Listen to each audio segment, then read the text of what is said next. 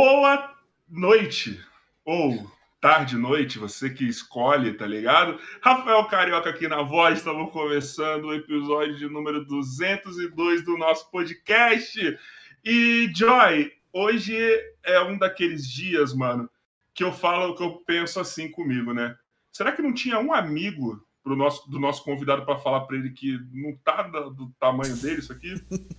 Acho que ninguém avisou, ele não estava conhecendo o canal. é um daqueles dias que eu falo, caralho, mano, surreal, mano, hoje, sério. Deixa eu só te atrapalhar um pouquinho. Teu microfone desligou. Hum. Ah, estou com o microfone do computador, é isso mesmo? É, muito obrigado, sim. Voltou. Agora está no microfone normal, certo? Certo. Bom, cara, então eu fico meio assim, caralho, será que não tem um amigo para avisar, mano? Não tem um amigo para falar? Fico chateado com isso. Sério, é. tem que ter amigos, né, pra avisar nessa hora, não, Joy? Eu não sei como que a gente consegue. Eu não sei como que a gente. Não, nesse caso eu sei como que a gente consegue. Como? Porque nesse caso foi um cara foda, que foi o Dudu Porcena. Ah, indicações. Que é indicações, que é a nossa malandragem. Tá certo. Entendeu? Que ele falou para ir atrás, ele fez o meio de campo também, até onde eu sei, enfim, ajudou, né? Mas enfim, ó, eu quero pedir para vocês que estão vendo, se inscrever no nosso canal, dar essa forcinha aí para nós, tá? Dá o like e o principal, mano. Como que vocês, qual que é o principal? Divulga essa live. Como que vocês vão divulgar? Pega o link, joga nos grupos de vocês, tira um print, joga no status do WhatsApp, coloca o link num outro status, joga nos stories, marca a gente pra gente repostar você também, ajuda a gente a fazer essa live bombar, porque, mano, hoje merece, mano. Hoje era aqueles dias que, mano, puta convidado, tá ligado? Puta papo que vai ser. Ó, como vocês sabem que vai ser um puta convidado? O Joy elogiou. O Joy não gosta de ser humano. Tô errado? Agora tu vai lançar essa sempre que eu falar, né? Ah, porra, você, você elogiar alguém não é normal. Hoje vai ser incrível. Mas enfim, ó. Se inscreve no nosso canal de cortes, exclamação cortes aí no chat. Vocês podem mandar mensagem de voz pra gente, então exclamação mensagem. Manda beats, manda pix, ajuda nós, faz o papo render, faz o papo rolar. Vocês podem participar com a gente, vai no nosso Kawaii. E agora eu vou chamar o convidado. Cara, é... Ô Joy, Sabe o que, que eu acho que determina quando o cara é foda? Diga. Quando ele julga. Não, não é julga, ele analisa pessoas fodas e ele tem ainda o respeito dessas pessoas, tá ligado? Ele não analisa a pessoa. Não, ele analisa o artista. Isso, a. a o artista, a, arte, a, a, Isso aí. a técnica. Isso aí, agora sim. E ainda assim ele é respeitado, tá ligado? Por... Claro. E outra, em várias bolhas, em vários nichos, tá ligado? Dentro da música. É o cara sabe o que tá fazendo. Exatamente. Você sabe o que você tá fazendo? Nem um pouco. Exatamente, eu nem aqui. eu. Exatamente. Então hoje, gente, com vocês, cara, o cara é professor de canto, o cara é youtuber, o cara faz um entretenimento fora de série, divertido, gente boa. Mano, nós estamos hoje com ele, Márcio Guerra.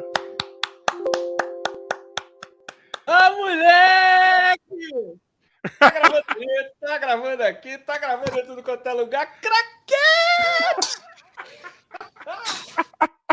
E aí, Márcio, tranquilo, meu irmão? Tudo tranquilo.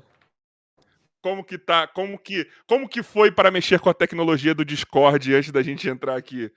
Terrível. Dá seu testemunho, eu, que eu sempre eu gosto. Eu discordo desse negócio. é muito complicado para minha cabeça. Cara, quando a gente começou a fazer aqui, eu falei, Joy, é complicado, mas é a única forma da gente fazer do jeito que a gente faz, cara. É, agora tá bonito. Agora tá bonito o negócio. mas eu consegui, errei em alguma coisa no que eu falei. configurar tudo, tá tudo certo. Eu errei em alguma coisa que eu falei na sua apresentação? Não, de jeito nenhum. Como que é, cara? Mas qualquer, Ó, coisa, qualquer coisa nós temos o Emerson para corrigir. Cara, eu quero te come... eu quero começar com uma pergunta polêmica para você, tá? Sim. Manda ver. Uma pergunta muito polêmica, que eu já vou invocar também uma pessoa que eu gosto muito. Por que, que você imita Dudu Porcena? porque, ele, porque ele é uma referência. É uma referência para mim. Gosto muito dele. Gosto muito dele. Mas por que que entrou essa parada que falaram que você tava imitando o Dudu, cara? Tipo, Cara, isso aí acontece de vez em quando, não é só com ele, não. É porque, geralmente, o público é, que assiste o tipo de conteúdo que a gente faz, né, que é falando de música, porque assim, eu não falo só de música, né? uhum, Eu, não eu falo é, muito de voz e uhum. também eu, eu sou muito técnico. Então tem o tipo de vídeo que é mais entretenimento, tem né, os canais que são mais de educação e tem o meu que é uma mistura dos dois. Né? E tem vários canais que também são a mistura dos dois. Tem um pouco de informação, um pouco de entretenimento. Então acaba que a gente tem públicos parecidos e, e os pedidos acabam sendo muito parecidos. Então acontece de vez em quando uma pessoa pedir para mim, por exemplo, ah, faz um vídeo do Zezé de Camargo e Luciano. Aí eu vou e faço. Aí vai o Dudu e faz, porque também pedem para ele a mesma coisa. Né? Esse é só um exemplo. Então acontece isso, né? No caso dele, com, com o sertanejo, que é bem a área dele, né? Aí quando é um canal de rock, aí pede para eu falar de uma banda de rock. Aí pede para mim, pede para outro canal, pede para outro canal, pede para outro canal. Então a gente vai vendo a quantidade de pedidos e faz o vídeo. Então, às vezes a gente acaba esbarrando em fazer o mesmo vídeo na mesma semana. E aí fica aquela história quem sou primeiro, né? Quem fez o vídeo primeiro foi fulano, quem fez o vídeo no dia seguinte foi tal, então imitou do outro. Mas eu acho que não é isso não, eu acho que é mais isso mesmo que eu te falei. O- Os pedidos é que são muito parecidos. É, é, não é imitar, o, o- que não tinha ficado claro pra mim, não é imitar o jeito de, fa- de fazer, porque a- às vezes eu falei, pô, será que falo que tá- tá imitando porque os dois são animados fazendo vídeo? Mas não, é o tema que a galera fica enchendo o saco. É, às vezes é isso, e também às vezes viu o primeiro lá. É, viu Entendi. primeiro. Conhece o canal do Dudu primeiro. Entendeu? Porque é mais o nicho de sertanejo. E aí, quando vê no meu, ah, tá imitando cena. Porque é a bolha, né? É, É essa bolha. referência. E você acha Mas que ele tá eu bonito, acho muito bom cabeludo ter esse agora? título de imitador do Dudu por cena. E você acha que ele tá é bonito, cabeludo? Dudu. Hein, você acha que ele tá bonito, cabeludo agora? Sim, sempre esteve. Sempre esteve. Dudu tá pra Não, voltar. Aquela barba que eu tenho inveja daquela barba dele.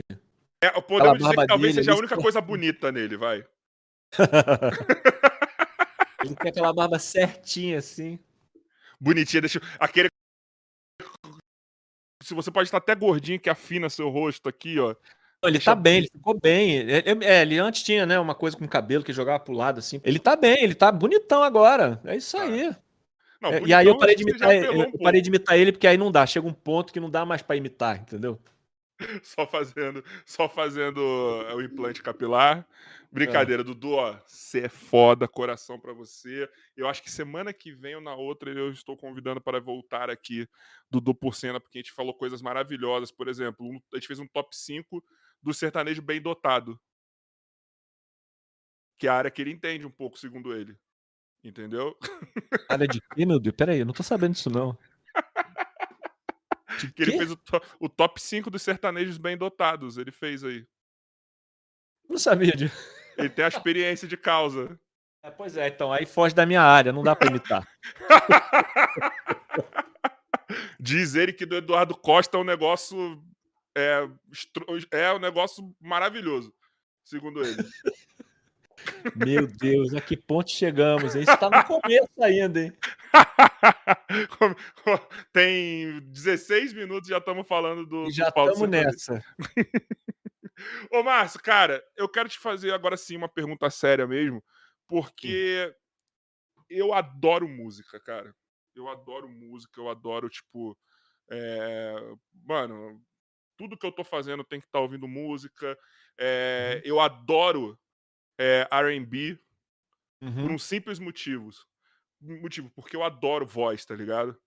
Eu adoro. Eu acho que a voz, ela é, sei lá, 70% da música, pra mim, assim, sabe? E ali estão tão grandes, grandes artistas, né? É... O que que é música? O que que é canto? Tá ligado? O que que é... Dá pra gente separar isso? Ou é tudo exatamente a mesma coisa? Que você já puxou é mais ou menos essa no começo, tá ligado? Dando uma diferenciada. O que que é essa? O que que é? Que a música ou O- canto? O música e canto são coisas muito diferentes. Ah, elas é, se completam, né? Elas caminham no, no mesmo lugar hoje, né? Teve uma época que, inclusive, não foi assim, né? Teve Uhum. uma época que cantar não era uma coisa boa de se fazer por questões, do, enfim, do, da época do. Umas épocas que você não podia cantar, por exemplo. E uma época também que você não podia usar instrumentos para cantar. Né? Então hoje a gente tem uma coisa mais consolidada. E tem uma coisa curiosa que a gente aprende na escola de música. A gente aprende que os instrumentos musicais eles foram criados para tentar chegar perto da voz humana. Olha curioso. Caraca, O- é que a razão dos instrumentos terem sido inventados, começaram a inventar instrumentos buscando algum instrumento que chegasse perto de imitar a voz humana. E aí foram descobrindo várias coisas interessantes, né? Mas isso aí a gente aprende na escola de música. Entendi. Então hoje um completa o outro. Você tem a música instrumental, né, que é maravilhosa e é mais universal por conta disso, né? Que você não tem a barreira da língua. Uhum. Mas mesmo assim, a música com letra, né, mesmo não sendo a, a sua língua de origem, a gente acaba gostando da música, né? E é, a letra tá ali, é, a gente às vezes não sabe o que a pessoa está falando, mas existe ali um tratamento de harmonia e melodia que te faz gostar da música como um todo por décadas, sem saber a letra, do- sem saber do que se trata. Esse é o poder. A música, eu acho, a música ainda mais poderosa por conta disso, porque ela é de fato uma linguagem universal.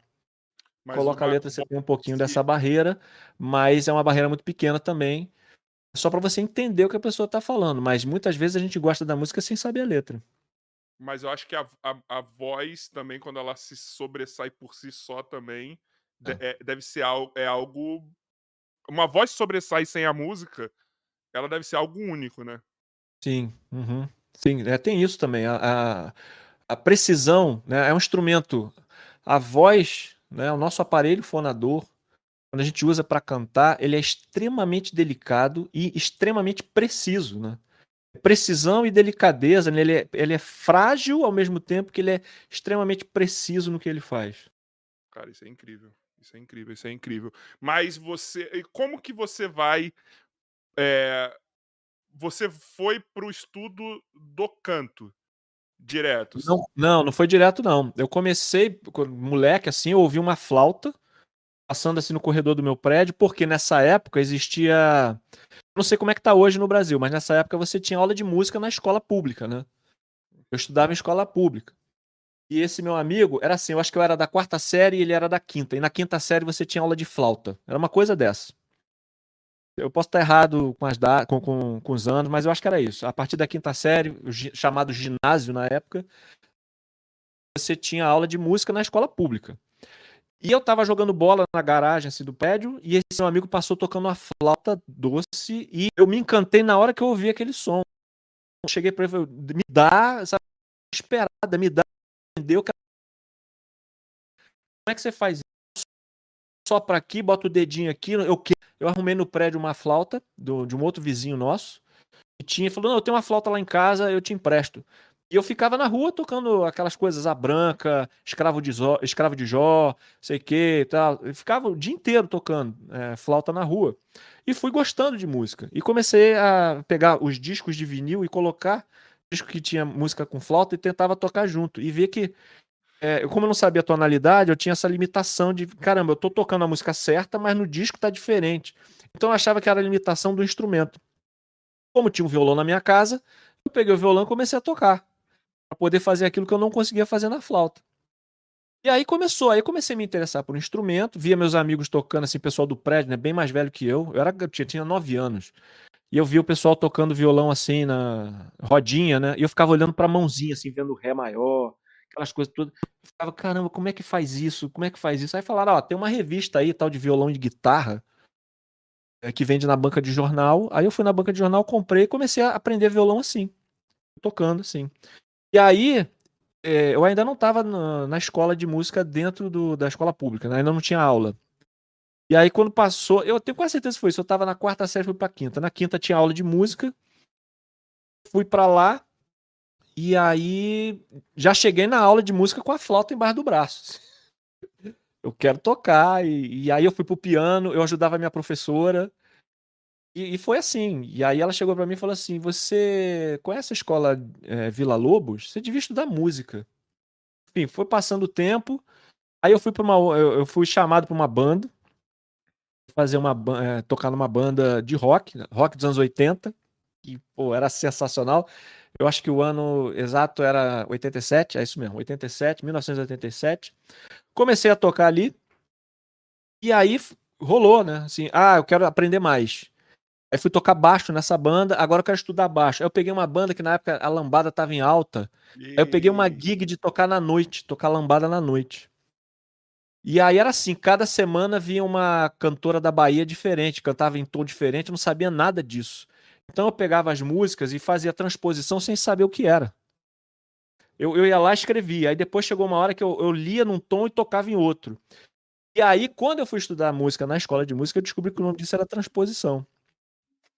Assim, fui dando meus tropeços, fui aprendendo, fui aprendendo. Aí eu falei, agora eu vou estudar numa escola de música. Tá? Chegou um ponto que não, não dá mais eu quero me profissionalizar nisso, eu tenho que estudar. Aí eu fui estudar numa escola que não era o Vila Lobos ainda. Nessa escola, eu comecei com baixo e aí eu quis trocar para saxofone. tipo, Caraca, da água pro vinho, foi, assim, do nada. Foi de uma ponta para outra assim. Mas tudo tem um sentido da nossa vida, cara. Eu queria porque queria tocar saxofone. Comecei a tocar saxofone. Então, olha só, a diferença era, quando eu fazia aula de baixo, é, eu, eu fazia numa sala e era um silêncio do lado de fora. Quando eu fui tocar saxofone, do lado, né, na outra sala, tinha aula de canto. Então, se eu não tivesse ido tocar saxofone, talvez eu não tivesse conhecido aquela aula de canto. E aí eu me interessei, eu falei, o que, que esse pessoal tá fazendo aí, fazendo lá, lá, lá, lá, nhenhenhenhê, mimimi, o que, que é isso aí? Isso aí é aula de canto. Eu, pô, maneiro, quero fazer. Aí fui fazer. E aí começou. Entendeu? Aí foi uma coisa atrás da outra. E aí só depois é que eu fui pro Vila Lobos. Aí eu quis estudar música mesmo, estudar, é, fazer as matérias de música, história da música, é, fisiologia da voz, aula de coral, tudo isso. Você foi, então, estudar... você foi destrinchando essa, esse amor que você teve, né? Não era só Exatamente. o fato de. Que a gente fala que a gente ama a música, mas a gente às vezes só quer ficar ouvindo, né? Você foi Exato. a fundo na parada mesmo. Não, o negócio foi me levando, assim, foi me levando, foi me levando. Inclusive, quando eu era. Eh, logo que eu comecei a tocar flauta, que eu te falei, a minha professora falou: por que, que você não vai estudar no Vila Lobos? E eu falei: eu já, já sou obrigado a estudar na escola. Quero fazer uma coisa que eu gosto por obrigação também. Então, esse foi o motivo de eu não ter ido para a escola de música eh, quando eu era pequeno, porque eu não queria que aquilo virasse mais uma obrigação no meu dia. Entendeu? Eu acho que eu tomei a decisão certa. Eu não estava preparado para ir para uma escola de música e ter como obrigação. Eu já tinha a obrigação de ir para a escola e criança nenhuma gosta de estudar mesmo, a gente sabe disso. São poucas as que gostam. Então, assim, eu adorava fazer aula de música lá, na escola. E, e eu ainda tive uma vantagem, que foi. Eu tive esse privilégio, porque eu estudei na URCA, o colégio. Você é do Rio de Janeiro, né? Sou, sou do Rio, sou do Rio, sou do Rio. Então, eu estudei ali na URCA, na Avenida Pasteur, é, Colégio Minas Gerais. Eu estudei em frente à Unirio. Então, a minha aula de música não era dentro da escola, era dentro da Unirio. Então, toda vez que tinha aula de música é, da escola, eu tinha que atravessar a rua por aqueles corredores, ouvindo violino, é, violoncelo, piano. Então, só de passar naquele corredor para ir para minha aula de música já era um acontecimento para mim. Ouvir aquele monte de instrumento à minha volta. E também ver né, aqueles instrumentos grandes e tal, é, trombone de vara, essas coisas. Eu, eu olhava para aquilo tudo e ficava louco, cara. Cara, eu queria ter aula aqui todo dia. E... Foi isso. Aí eu me perdi aqui na história que eu tava falando. Ah, tá. E depois. Bom, e depois, só mais tarde, eu fui estudar no Vila Lobos, muito tempo depois. Eu ia, eu ia, eu, eu vi que você se perdeu, eu falei, puta, ah. agora eu vou dar. Calma, deixa, deixa eu botar e você já voltou por você mesmo. Mas, cara, Lembrei. você acha. Vamos lá, antes da, eu, é, aqui, como eu falei, a gente vai indo, sai e volta Vambora. da história.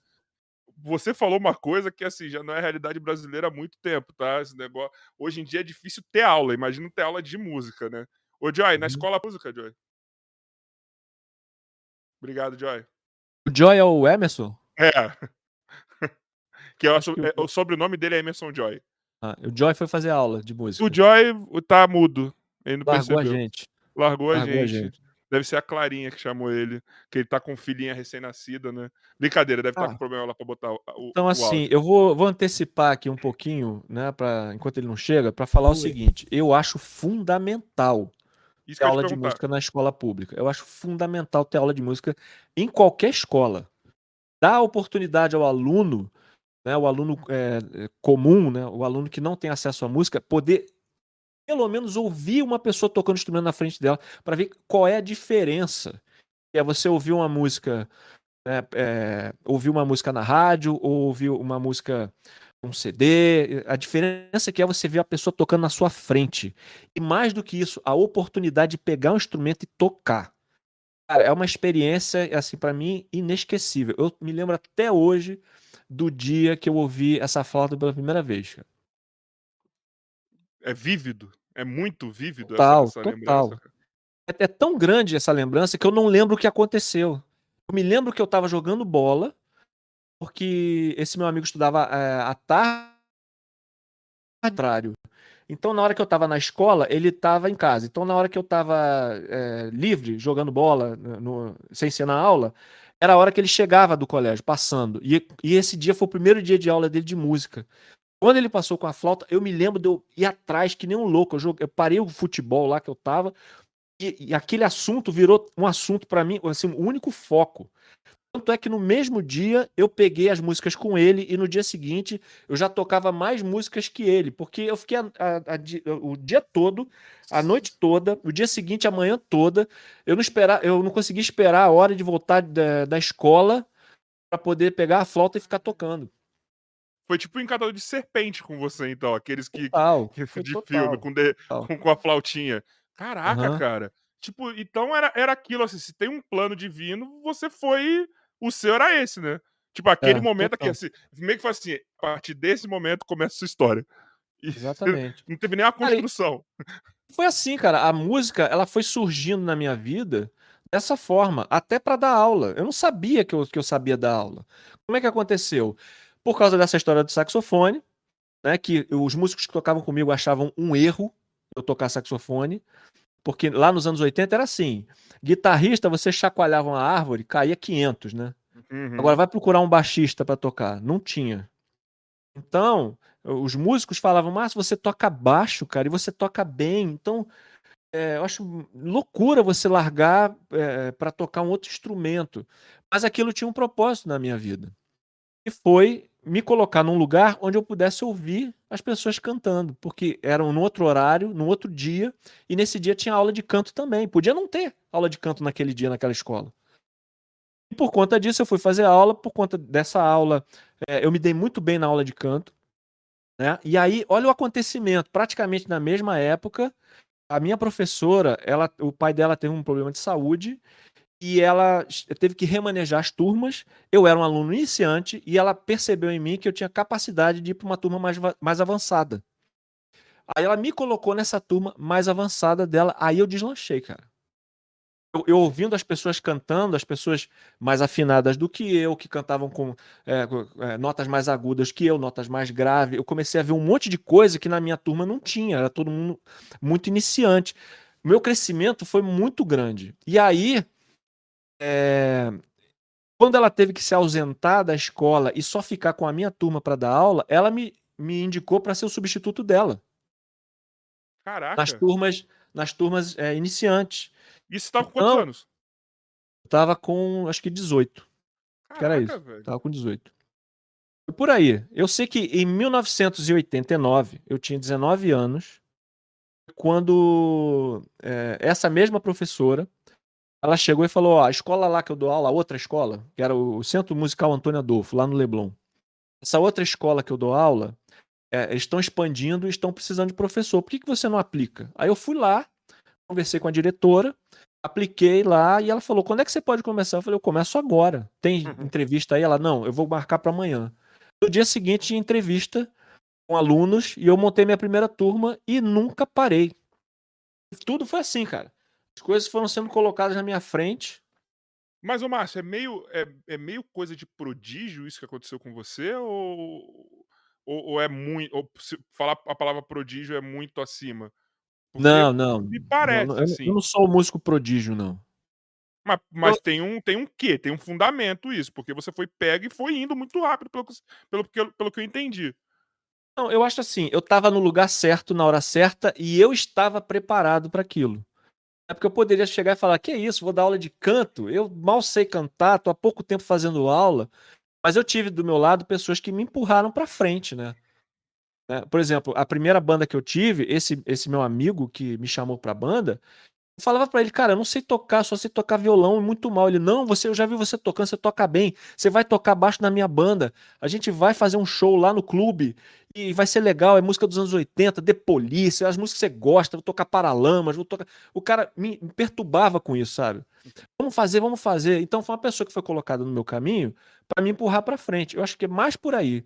Não foi mais a questão de, de vocação, é, não de vocação, de, de ser um músico prodígio, nada disso, porque eu não sou mesmo.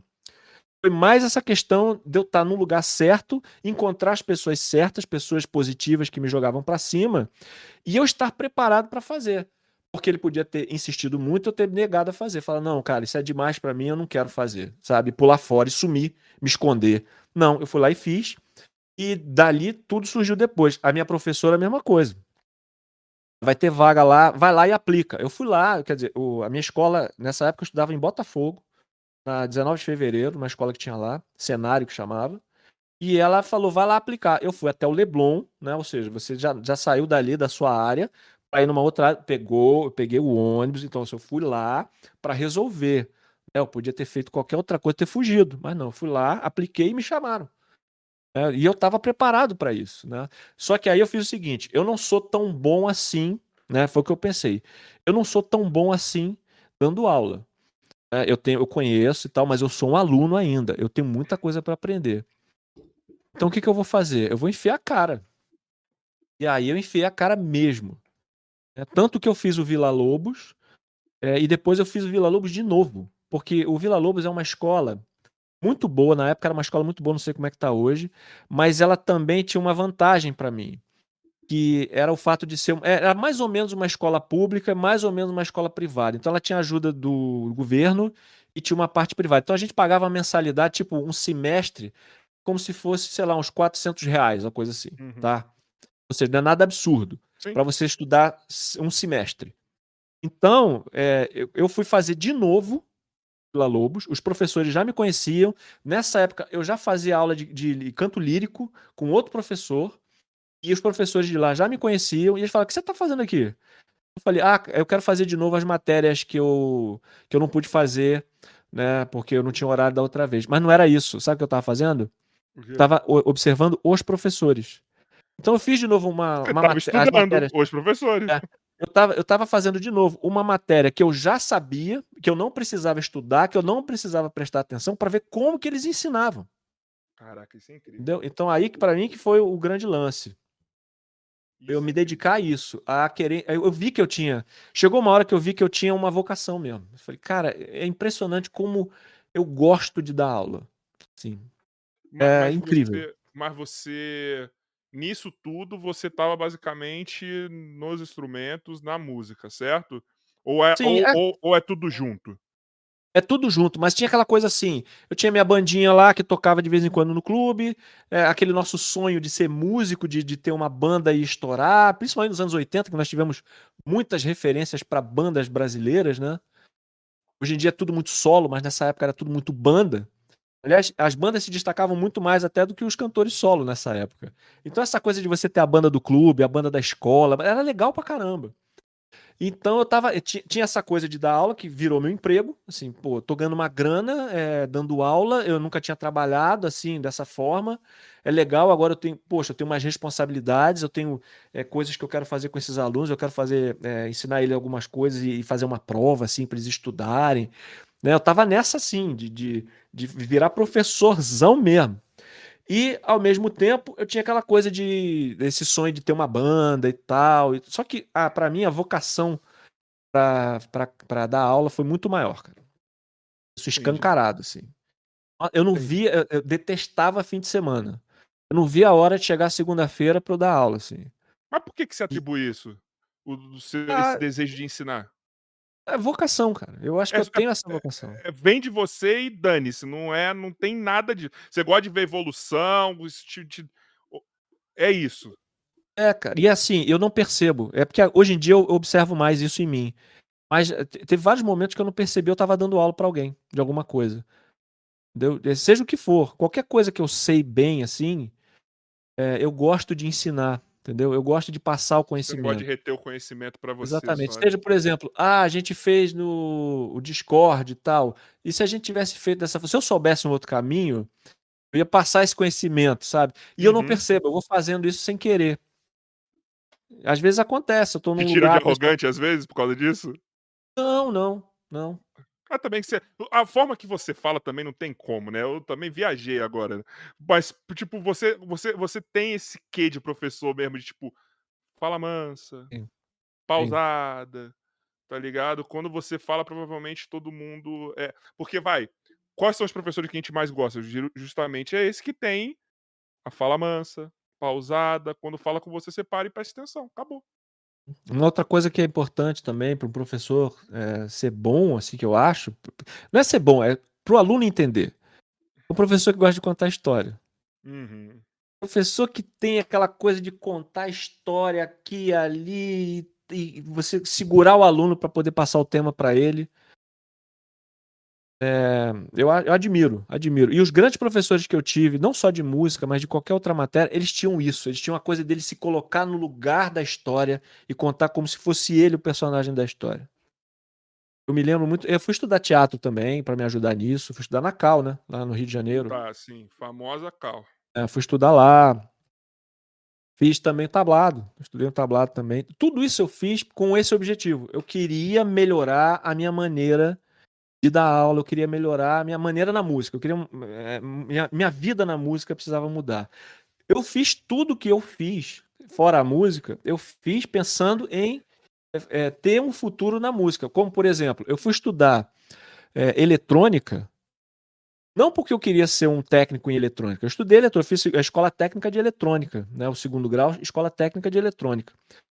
E eu fui fazer isso porque eu sabia que um dia eu ia ter meu estúdio, porque já era meu sonho ter meu estúdio um dia, e eu tive. E eu ia precisar saber alguma coisa de eletrônica, consertar um negócio aqui, outro negócio ali que eu não sei consertar, pelo menos eu vou levar num técnico e eu vou saber do que ele está falando. Então, várias, eu aprendi várias coisas estudando eletrônica, inclusive coisas de frequência e depois eu levei para música, né, para aula de canto, coisas ligadas à frequência da voz, ao, ao- som né, da- das notas, a frequência das notas, coisas que, que eu fui ligando uma coisa a outra. Logo em seguida, eu fiz uma outra escola técnica de contabilidade, porque eu, ia, eu sabia que um dia ia ter meu, meu estúdio, ia ter o meu negócio, e eu precisava entender disso aí, mesmo que eu não fosse o contador. Mas eu precisava saber né, co- como é que esse universo funciona. E no fim aconteceu. Em 2008, eu comprei meu estúdio de gravação. Era um estúdio de gravação que eu transformei numa escola de música. Caraca. Então, Lá na você- Praia você- de Botafogo. eu não se sei, você, você precaveu- conhece ali a Praia de Botafogo? Conheço porque o primeiro, eu sou ex-jogador de basquete. O primeiro lugar Aham. que eu joguei basquete na minha vida, onde eu comecei, foi no Botafogo, General Severiano, tá ligado? Aham. Depois eu joguei na Tijuca, então tudo Zona Sul, eu conheço tudo. Então, Tudo. ali, ó, na Praia de Botafogo, é, Praia de Botafogo, 324, loja 10. É a, a- a- onde tem a galeria dos Correios ali. A Praia de Isso, Botafogo. deixa eu Do lado do cinema, não sei qual cinema que tem hoje. Na época era Itaú. Tá, isso eu tô ligado, no Brasil. tô ligado. Ali naquela galeria, tinha um estúdio que eu era apaixonado por aquele estúdio. E eu olhava para aquele estúdio e falava: um dia esse estúdio vai ser meu. E, e é meu foco. Um dia esse estúdio vai ser meu. Eu trabalhei nesse estúdio antes de eu comprar ele. Que isso, cara. É. E o E pessoal mal transformei- sabendo que você estava só maquinando pra tirar É. aquele estúdio deles. eu tra- eu tava ali só é, conflito de interesse. Mas você olha assim, mal sabem eles que um É, é, é, não, isso é um plano, isso é um plano interessante. Você vai lá e vai tirando os, os clientes, né? A pessoa vai marcando e você vai desmarcando, e você vai perdendo os clientes, chega uma hora que você vai falir, você fala, ó, você vai falir, quer vender o estúdio? Eu compro. Mas do nada, né? O cara para assim, do nada esse rapaz aí começou a trabalhar aqui, estava indo tão bem. Do nada esse cara É. começou a trabalhar aqui, começou a ir tão mal. Porra! Caraca! E agora ele, agora ele quer pegar esse, quer pegar essa roubada? Deve falar, que otário. Então tá bom, tá bom. Vai lá. E, e, cara, e foi uma experiência incrível, cara. Incrível. Você trabalhar num lugar onde você dá aula do jeito que você quer, sabe? Porque é, antes eu dava aula em outras escolas. Então você fica. É, você precisa seguir um plano de aula que é da escola e muitas vezes você não concorda, né? Então, assim, chega uma hora que você decide, assim. Eu decidi ter o meu estúdio e fazer a minha grade de horário, mas eu não queria só isso, né? Eu queria ter outros professores lá dando aula de bateria, aula de teclado, aula de violão, e foi o que aconteceu. Cara, é uma experiência maravilhosa. Eu adorei essa época. O que, que diferencia você dando aula? Para você falar, porque assim, eu imagino pelo seu jeito, a forma que eu estou trocando ideia, que realmente eu não vejo você de uma forma quadrada dando aula. Não vejo. Uhum, não uhum. vejo. E, e, e aí, para você sair, você querer extrapolar. Eu imagino que você querer extrapolar alguns limites. Então, o que, que diferencia você do professor convencional de, de música, de canto? Nesse caso, nem era o convencional. É você estar dentro de um modelo que às vezes você. que, que te prejudica. Por exemplo, é, você está dando aula em grupo tem três pessoas no seu grupo, aí tem uma vaga. Aí você cresce com esse grupo, e aí chega uma hora que chega uma pessoa nova que não tem nenhuma experiência, mas ela não tem outro horário, ela só pode ficar naquela turma. Então, esse, é, esse foi um dos principais motivos, entendeu? Deu, deu achar assim, a escola é, em grupo, a, a, aula de canto em grupo, existe. A aula de canto particular é bem mais cara. Então, você tem um público que gosta de fazer aula em grupo, você tem um grupo que gosta de fazer aula particular. Quando é comigo, por exemplo, eu não faço isso. Quando é na minha sala, né, no caso, quando eu tinha minha escola, eu só dava aula individual. Só dava aula em, em grupo se o grupo fosse todo junto, né? É, é, é são as pessoas de um grupo que querem fazer uhum. aula comigo. Então, é, é, o único caso mesmo é esse, assim. Eu, eu não, não. Não é que não era legal, é que isso fazia você dar aquela, sabe, dava aquela desanimada, pô, eu tô levando não esse Não era o que você queria. Exatamente. Eu queria poder seguir e ver, ver o progresso de todo mundo. Então, o aluno iniciante tem que ficar numa turma de iniciante. E o aluno que tem mais experiência, que já está há um tempo, que eu estou fazendo prova, estou ensinando é, os princípios do solfejo, entendeu? Estou fazendo a pessoa conhecer um pouco mais de partitura, perder aquele medo. De... Aí chega um aluno novo que não sabe nada, não sabe nem respirar. Então, esse, eh, eu falei, cara, assim, tá, eu, eu acredito que esse modelo existe, tem que existir, porque é o modelo em grupo, né? A aula de, de canto em grupo existe por uma questão mais financeira do que pelo resultado, porque as pessoas. Quando você tem uma turma de quatro alunos, por exemplo, o teu aluno ele paga menos. Tá? É uma aula em grupo. Quando ele tem uma aula individual, ele paga mais. Ele paga praticamente pelo preço de quatro alunos, né? Vamos botar assim. Aquela hora ali é dele. Então, tem gente que vai fazer aula de canto individual, é, em grupo, é, justamente porque fica muito caro. E, e, e, geralmente é assim: são pessoas novas que os pais estão pagando e eles vão ver qual é. Vamos ver qual é. Se ficar nessa e gostar e der certo, aí a gente bota na aula particular. Mas isso era a única coisa assim, que eu tenho para falar que incomodava o, o, andamento das turmas. Eu falei, ah, esse modelo eu não acredito nele ele existe e ele funciona, mas não é um modelo que eu acredito. Eu vou criar o meu modelo. o seu próprio jeito também de ensinar, quando você tem várias pessoas diferentes na mesma turma? É? Limita o seu jeito de ensinar quando você tem sim. vários perfis diferentes ali na. na... Sim, sim, porque, no... por exemplo, você imagina você tá numa turma que você tem uma cantora que canta grave, como. Uh, eu não vou usar termos técnicos aqui, vou usar exemplos, por exemplo, uma cantora que tem uma voz da Cássia Eller, tá? Uhum uma voz bem grave, uma voz de contralto.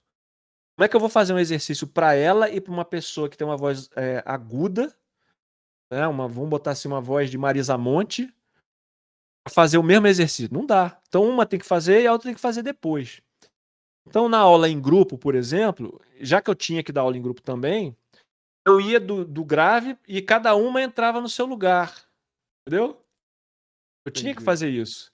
E ao mesmo tempo, isso não pode ser só uma coisa que me favorece. Então eu tinha que pensar numa maneira de me favorecer e também ensinar alguma coisa. Então o que, que eu ensinava? Que os meus alunos eles tinham que saber de ouvido a hora que eles tinham que entrar. E não ficar olhando para minha mão no piano, entendeu? para eles saberem, começarem a ter essa sensibilidade. Então, ao mesmo tempo que eu estou é, resolvendo uma limitação da aula em grupo, eu também estou ajudando o aluno a aprender alguma coisa, né? porque senão fica só eu tendo vantagem. Eles têm que ter uma vantagem nisso. Entendi. Então eu sempre busco essas duas coisas também. Eu busco outras, mas eu lembrei dessas duas agora, que é, ao mesmo tempo que eu tenho que criar uma alternativa, eu tenho que criar algo educativo. É uma alternativa que me ajuda e ao mesmo tempo tem que ser alguma coisa que ajuda o aluno. Tem que ser uma troca, né? E é legal, cara, fazer esse exercício de, de tentar descobrir a melhor forma de fazer. É legal pra caramba. Porque acaba que cada aula, praticamente, cada pessoa é um desafio diferente, você não cai na mesmice, creio eu, né? Uhum. De trabalho. Mas, né? Não. É, não, assim, aula em grupo, quando as pessoas falam para mim, é o que, que é melhor, aula em grupo ou individual? As duas têm seu valor, cara. Aula em grupo, para você fazer arranjo vocal, é a melhor coisa que tem. Você tem quatro alunos ali, eles já são afinados, já estão um tempo juntos. Bota uma voz aqui, outra voz aqui, outra voz ali, bota os, os quatro para cantar em cânone, fazer um monte de coisa diferente. Cara, isso abre a cabeça do aluno. Uma coisa que na aula individual você não tem como fazer, né? Entendi. Entendi, entendi. É legal e... para você conhecer outras vozes e conhecer outros repertórios também. É muito legal a aula em, é, em grupo. Eu não descarto, não. É que para mim começou a ficar limitado. E eu lembrei de um outro ponto que foi fundamental para o meu estúdio. É, esses vídeos que eu faço no YouTube hoje, isso eu já fazia na minha sala de aula, entendeu? Coisa que eu não podia fazer na escola que eu não era o dono. Tá? Porque não tinha lá um computador, não tinha ah, nada. Tá. O que eu fazia? A minha aula individual meu estúdio, era assim: a gente fazia todo o processo, exercício de aquecimento, respiração, tudo, tudo direitinho. Essa é a primeira parte da aula. Qual é o meu, método? O meu método era esse. Primeira parte da aula, vamos fazer exercício, colocar as coisas no lugar, vamos ver como é que tá a afinação, vamos acertando um por um. Aí, depois da metade para frente da aula, estudo de repertório. Qual é a música que você vai cantar hoje? É essa aqui. Tá, beleza. Essa música aí, vamos botar. Tá, vamos botar lá no tom certo. Você vai levar para casa isso aqui, pensa nisso, aprende essa letra que você ainda não aprendeu. Agora, esses 15 minutos restantes da aula, vamos sentar aqui na frente do computador que eu vou te mostrar umas coisas. Que é exatamente o que eu faço no meu canal, entendeu?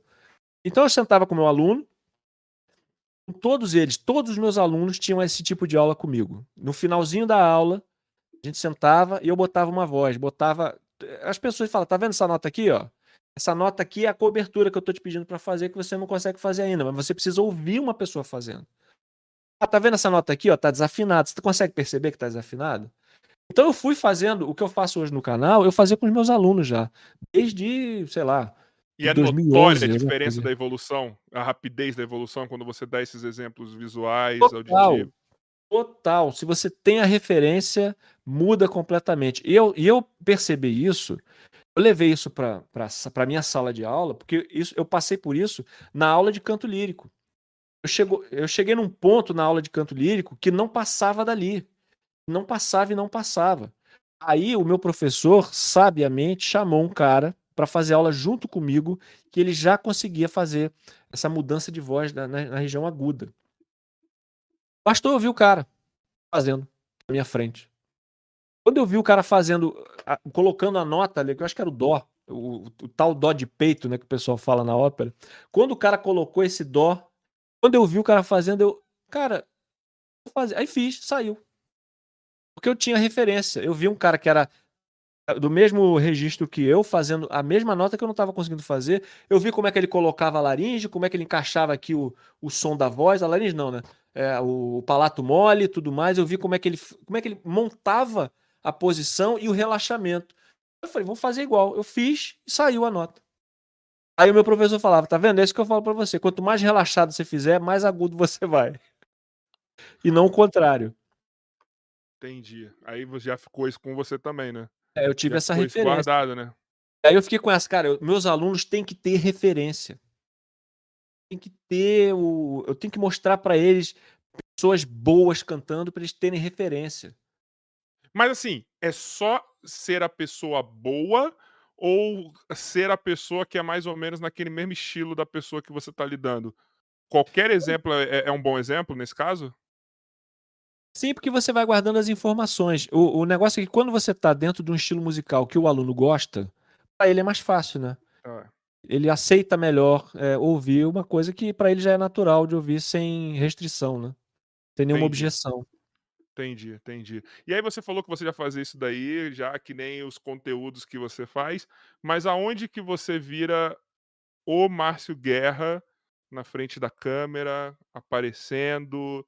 eh, foi na internet ou é pré-internet? Eh, como que você sai do, do- do- da aula para virar, para ser reconhecido, vamos dizer assim, né? Porque como eu te falei, cara, eu acho impressionante. Nenhum convidado que eu trouxe aqui, as pessoas que eu conheço falaram tanto assim, caraca, você vai trazer fulano. Tipo, é assim, várias pessoas totalmente diferentes uma da outra falou, cara, o Márcio vai no, no- podcast. Que incrível. Tá ligado? E pessoas de bolhas totalmente diferentes. É, eu tô vendo aqui alguém escrevendo, nossa, voz de passagem. tá escrevendo no, no YouTube. Que coisa difícil. É a É Ana. Essa é, tem um áudio é dela, essa aqui é a nossa amiga Ana do canal Nunca Vi um Cientista. Quando eu anunciei, ela foi uma das pessoas que veio falar pra mim. Ela falou assim: "Cara, eu fiz o curso dele". E é uma das pessoas também que eu é, é- é isso que eu te falei. É uma bolha totalmente diferente. Eu falei: "Ana, como assim? Você fez isso?" A Ana fez o curso de afinação? Ana, quer ver? Joy, manda o áudio dela aí. Olá, pessoal! Eu queria fazer uma pergunta aqui para o meu professor, o Márcio, que eu comprei o curso de afinação, então ele é meu professor. É, olha só, uma dúvida que eu sempre tive.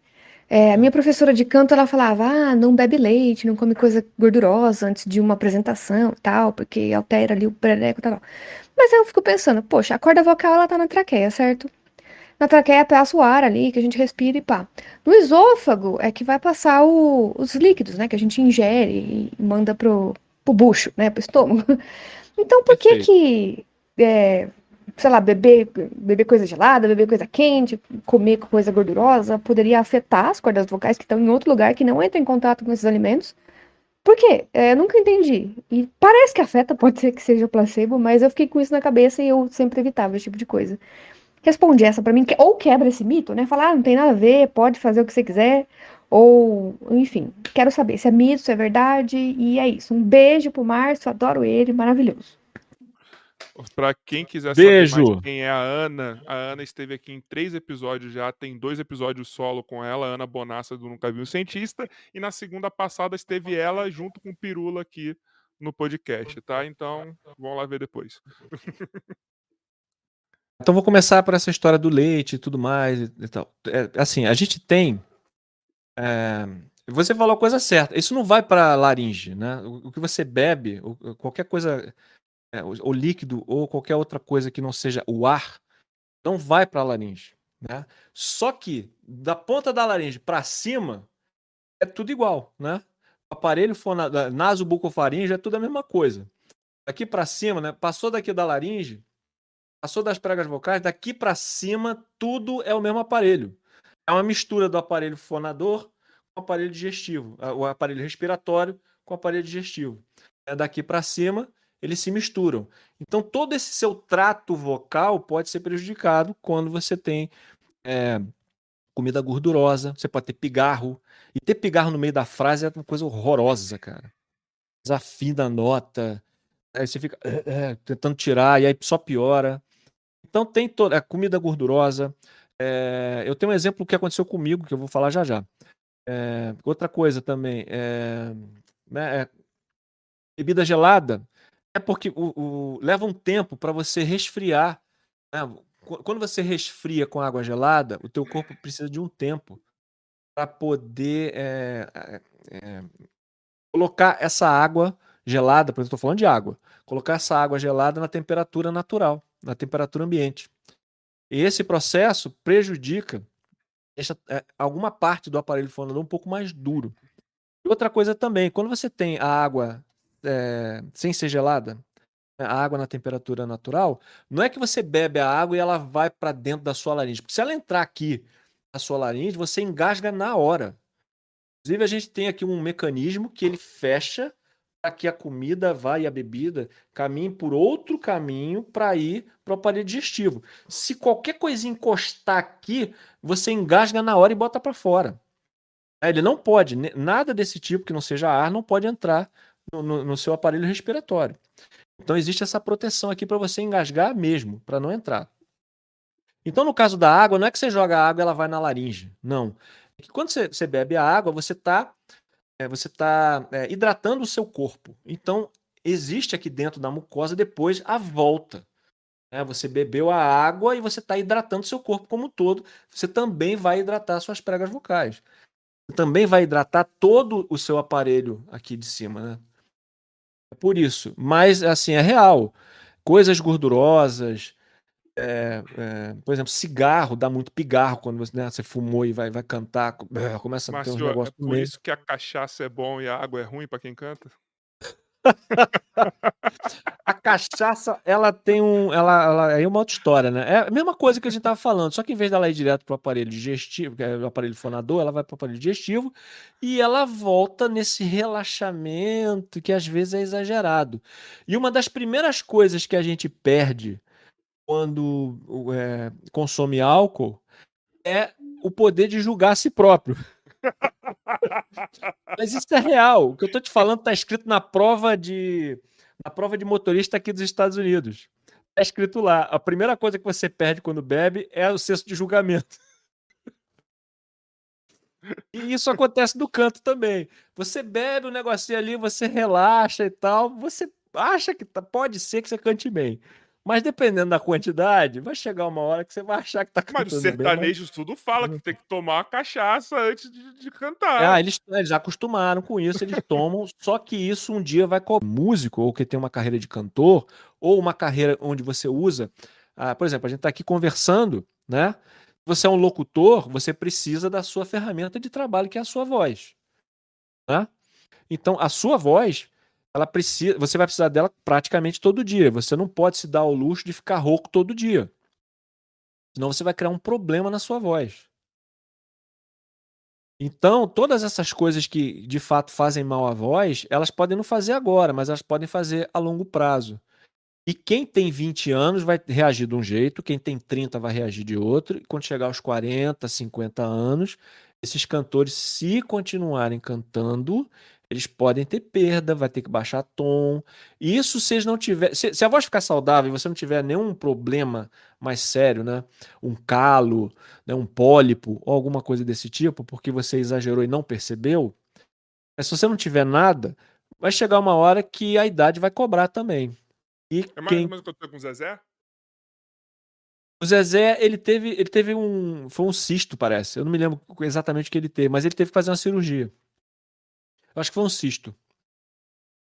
E foi uma coisa dessa, foi o uso exagerado da voz, usava muito e ele também eh, dava muita entrevista. Engraçado, o Zezé é um bom exemplo disso, porque ele dava muita entrevista, ele ia a todas as rádios que ele podia ir, é, ele estava sempre falando muito e usando muito a voz. E não, não é fácil cantar as músicas do Zezé, são tons agudos, é difícil mesmo.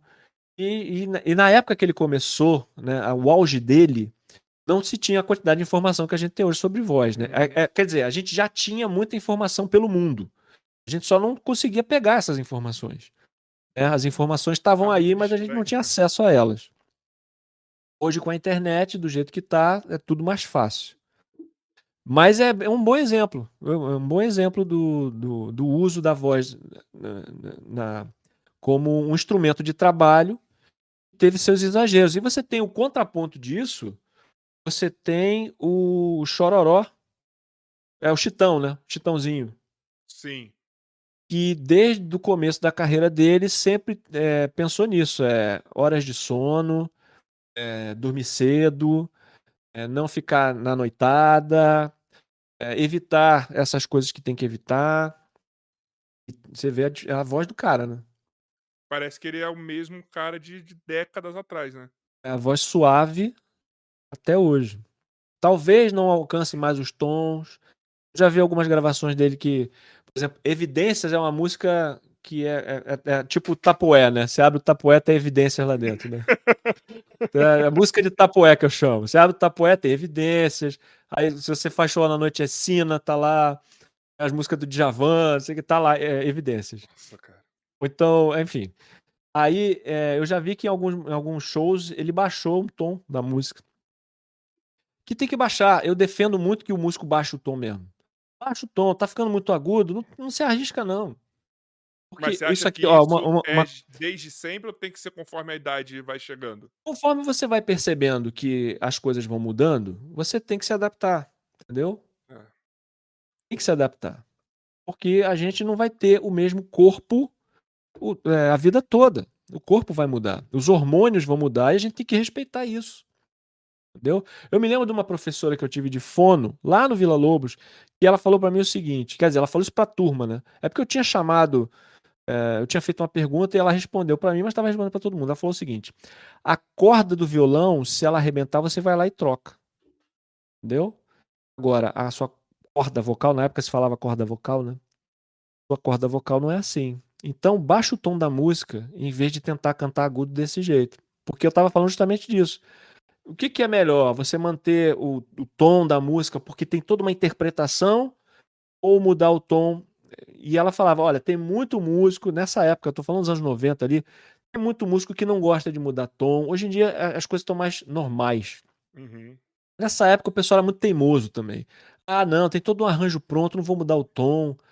É, então se vira aí, canta aí, no tom que tá. O tom original, só toca se for no tom original. Tinha muito, as pessoas tinham pouca informação também na época. Hoje em dia é é mais, o pessoal, os músicos são mais safos, mas nessa época não. Então muito músico não, não- sabia mudar tom, assim, era difícil, né? Ainda mais música que tinha solo de guitarra, essas coisas todas, era complicado. Mas aí eu me lembro de eu ter colocado esse assunto na mesa e minha professora falou isso. Cara, é- se você arrebentar a corda do seu violão, da sua guitarra, você vai lá e troca. A prega vocal, não. Então a voz é em primeiro lugar. Você fez algum conteúdo analisando o, o Rodriguinho? O Rodriguinho, cara, Ele foi o teve, seguinte. né, uns o- problemas aí, né? Então, o que aconteceu? Eu tava fazendo um vídeo de desafinação bizarra. Mas era um vídeo com vários, era uma coletânea que eu tava assistindo. E aí ele apareceu. E realmente ele tava muito estranho. E aí, assim, eu- o- geralmente o vídeo de desaf- desafinação bizarra que eu faço, as pessoas morrem de rir, acham engraçado pra caramba aquilo e tal. E realmente é um quadro que as pessoas gostam muito por causa da- do engraçado. Uhum. Mas eu também levo aquilo muito a sério, né? É Assim, não adianta eu fazer um vídeo é, engraçado e não ter uma mensagem, não ter uma coisa pra falar pra quem, ó, isso é legal, engraçado. Né, ficou aqui, olha como é que ele vacilou aqui. Nossa, vacilou muito, esqueceu completamente o tom da música e tal. É legal a gente rir e tal, mas tem que ter uma didática por trás, senão não vale a Sim. pena. Senão vira Entendeu? só Então- escrotizar alguém, né? É, aí pra escrotizar, assiste o vídeo. Não precisa É. de mim, entendeu? Assiste as desafinações sem mim. E aí, quando chegou no Rodriguinho, começou a brincadeira, mas eu vi que tinha alguma coisa muito estranha nele. E aí, eu, cara, eu não quis fazer. Eu, eu, eu assisti, eu vi que tinha alguma coisa que, que assim, a desafinação, ela segue um padrão. Uhum. Até a desafinação tem um padrão. Então, quando a pessoa que é afinada finge que está desafinada, dá para perceber. Porque ela não sabe que tem esse padrão. Então, ela, ela desafina aleatoriamente. Não tem um sentido. Só que eu já tô. é, assim, eu, eu, eu me especializei nisso, né? É, a pessoa está desafinando por causa do ouvido, está desafinando por causa da memória musical ou está desafinando por causa do aparelho fonador? O que está errado?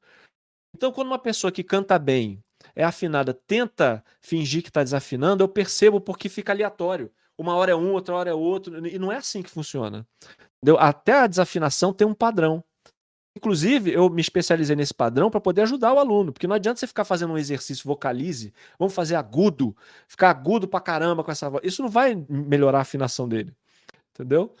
Então, o exercício, você tem que é, descobrir onde é que está a falha, se é o aparelho fonador, se é a memória musical ou se é o ouvido musical. Onde é que ele está precisando fazer mais exercício. E no caso do Rodriguinho, eu percebi que tinha alguma coisa errada no aparelho fonador dele. E aí eu, tipo, eu falei, cara, eu tô brincando até aqui, mas isso aqui para mim é sério. E, é, Não, e aí depois ele passa falou. uma coisa muito, uma vibe muito estranha quando ele desafina mesmo. Tá ligado? É, Você o negócio- a voz dele é- tá diferente. É, e eu não consigo achar graça. Não consigo achar graça naquilo. Eu não consigo fazer piada com isso. Porque para mim ali era uma questão patológica. Eu olhei, cara, isso aqui não é desafinação de quem desafina, isso aqui é desafinação de quem tá com algum problema mesmo nas pregas vocais. Parece que realmente ele tá com um problema. Ele tá, se... ele tá, ele tá, ele tá fazendo um tratamento. Não sei se ele tá tratando, mas assim, dava para ouvir que não era uma voz saudável é, desafinando, entendeu? Era alguém que tava com alguma patologia. E aí não, não posso fazer isso. Eu não posso seguir dali, por quê? Porque isso para mim é um código que eu tenho na minha cabeça. Eu sigo certas regras, eu ouço uma voz, eu tenho assim, coisas que eu vou é, meio que ticando, né? Ah, tem isso, tem isso, tem isso, tem isso, tem isso, tem isso. E eu tenho, eu tenho algumas coisas, umas regras que eu sigo. Por exemplo, uma regra que eu sempre sigo, que tá, tem que estar tá sempre do meu lado aqui, ó, gritando no meu ouvido: professor de canto não é médico. Ponto final. Ah, Márcio, eu tô rouco, não sei o quê. Professor de canto não é médico. Se perguntar para mim como é que cura a rouquidão, é a mesma coisa que você perguntar para mim como é que conserta o radiador do carro. Vou falar de orelhada, é uma coisa que eu acho, mas eu não sou dessa área. Entendeu? Então, assim, para mim, voz tá com alguma alteração que parece alteração patológica, não adianta, porque eu não tenho como te ajudar. Eu, pre eu preciso que você procure um médico o médico me dizer o que está acontecendo. E eu percebi isso nele, entendeu? Então foi por isso. É, é, surgiu esse assunto por quê? E eu, não, porque eu perguntei, porque você estava falando da, da questão da, das, da voz e tal, e me surgiu essa, essa dúvida, né? Porque foi um dos assuntos comentados, né? Pra caramba. E o problema dele que fica tão evidente, porque ele tá fazendo um show, que é ele, né? O Amsterdã, que é o irmão dele, e o Gabi, que é, que é, que é filho dele. E aí você vê os dois chegando em notas que ele não consegue, cara. Então fica muito uhum. evidente que ele não tá normal. Entendeu? Você vê que você vê que realmente. E depois ele até explicou. Ele, eu, cara, eu não lembro o que, que era, mas ele falou que tinha alguma coisa a ver com a diabetes dele, sabe? Falou um monte de coisa que tem que fazer tratamento, que ele também teve muitos excessos, entendeu? Abuso de, de cigarro, bebida, coisa que só detonou com a voz dele. Ele, ele explicou, acho que foi na Fátima Bernardes, não lembro. Sei que faz, faz um tempo uhum. já. Até tentei procurar aqui, mas eu não achei. Isso daí, isso daí é complicado. Mas aí, voltando, a gente tá perguntando antes do áudio da Ana. Ana, ó, um beijo, você é foda. É... Ana, respondi você. Bota aqui um sim pra gente aqui na, na no chat. Não, ela falou aqui, ó. Ela falou ah. aqui, ó. Cadê? É... Finalmente minha dúvida foi respondida. Super obrigada. ela hum, falou aqui. Ela é, cara, é um ser humano incrível essa mulher. Ela é um ser humano incrível. Mas, Márcio, como que você virou Márcio? Da, da, do YouTube, das mídias? Como que você saiu do, da sua do, do, da aula para dar aula para geral assim? É assim, quando eu comecei a fazer vídeo no YouTube, eu, eu fazia umas coisas de tipo apresentador mesmo. Fazia tipo MTV, sabe? Dia tal, vai ter um show do fulano de tal aqui na casa, não sei o que, o endereço é esse e tal. Aí botava a capa assim, botava música para tocar. E aí tomava aviso de copyright. cara, pô, eu sou doido pra fazer um negócio assim, tipo MTV mesmo, apresentador da MTV. Vai ser minha porta de entrada. É, e aí, eu, enfim, não podia fazer esse tipo de conteúdo, né? Mostrando música. Hoje em dia eu estou muito mais safo. Aliás, o Peter, que tá aí atrás, ele fala que eu sou o, o rei do copyright, né? Você é o rei do copyright? Porque... O rei do copyright é o Márcio Guerra. Né? Não, você, eu tava vendo como um dos últimos vídeos que eu vi hoje, seu, que foi o vídeo do. do... Ai, caceta, esqueci. Do.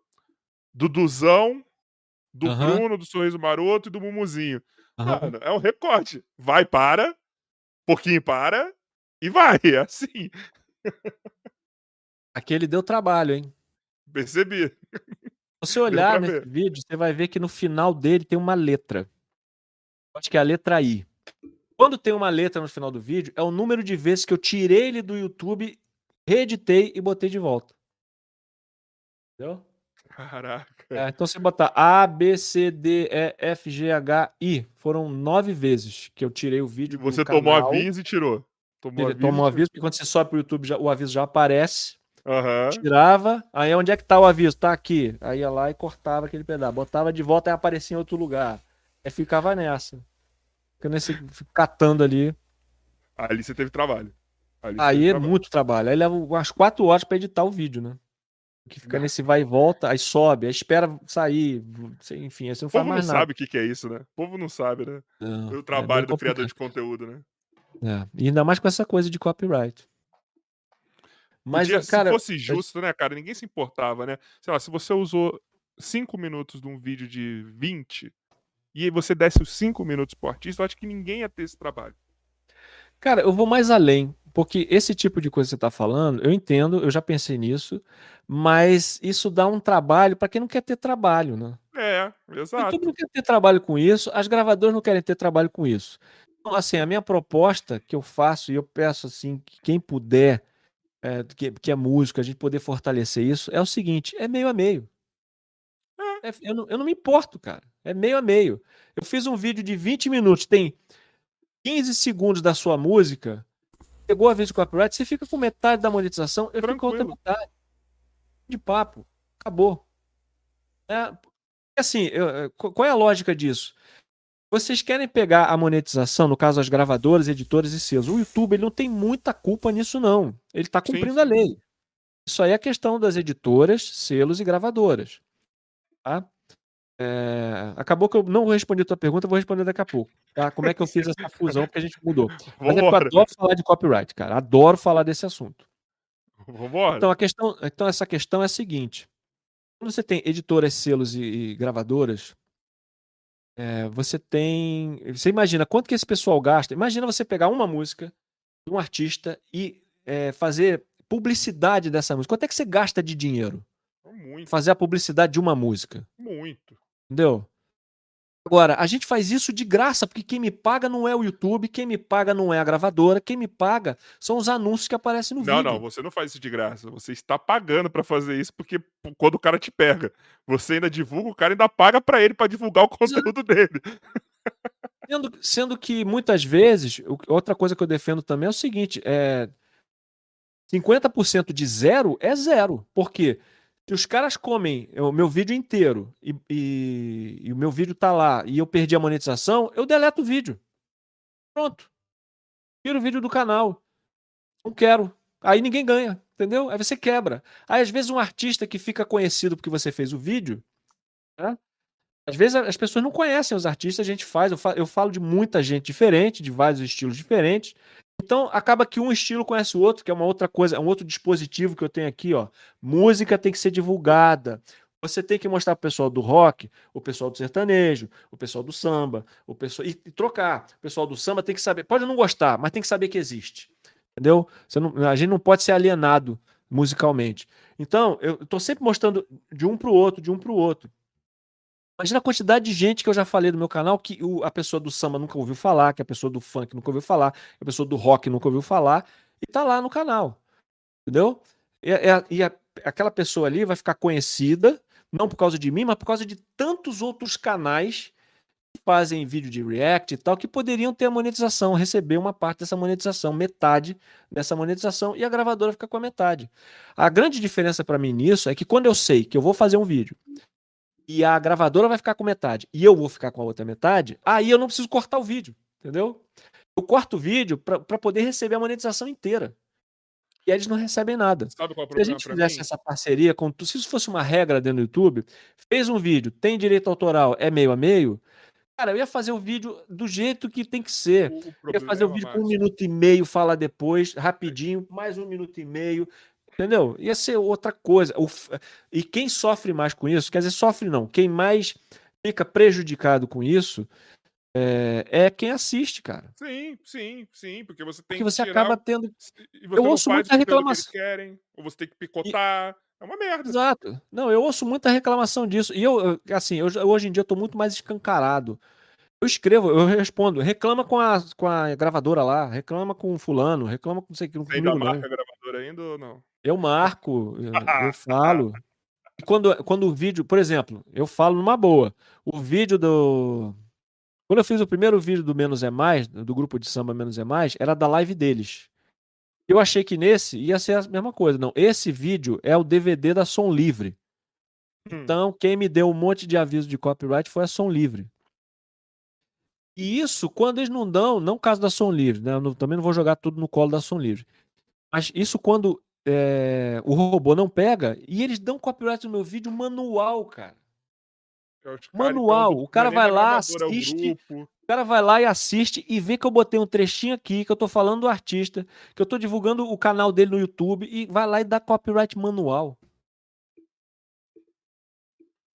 Enfim, Mas eu ficou acho que pesado o enquanto- clima. Eu acho que o problema é que tem muita gente de cabelo branco ainda dentro dessa- dessas empresas aí. Eu acho que isso também, cara. Eu acho isso também. Eu acho que todo mundo podia estar divulgando gente pra caramba e não divulga por causa de copyright. Mas sabe a diferença pra mim? É, eu acho que isso daí é o que faz o sertanejo viver o hype eterno. Porque eles têm um sistema de divulgação de um com o outro, tá ligado? Não que isso se Uhum. aplique nos conteúdos, né? A gente sabe que Uhum, também uhum. pegou ali, gravadora já era. Mas eles têm um sistema de divulgação, de, alta de ajuda tal, que é muito eficiente.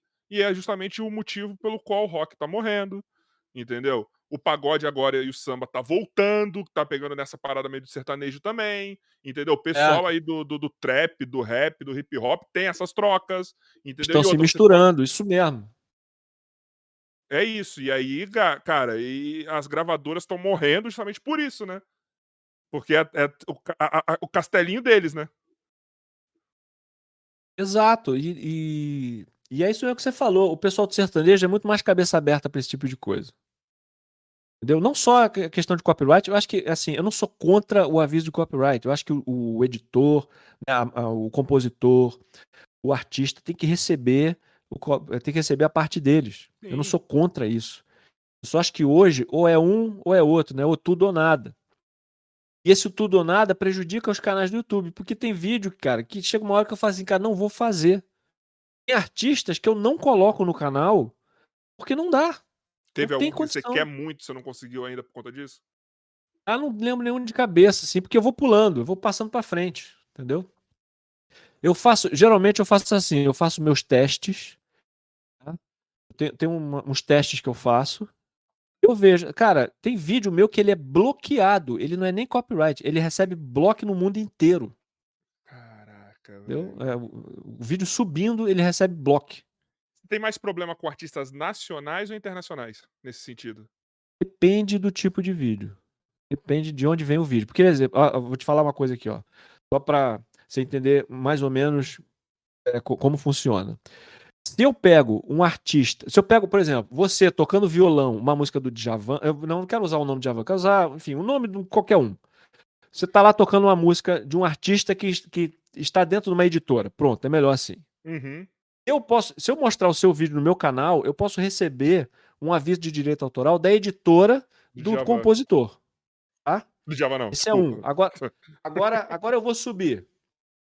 Segundo ponto, se você é um artista de uma gravadora e eu pego você tocando, é, você tocando num, num DVD seu, por exemplo, a mesma música, eu posso receber copyright da editora, né, do- da composição e um copyright, mais um copyright do da, da performance, né, que chama, que é o, a sua gravadora, ok? Ou o seu selo.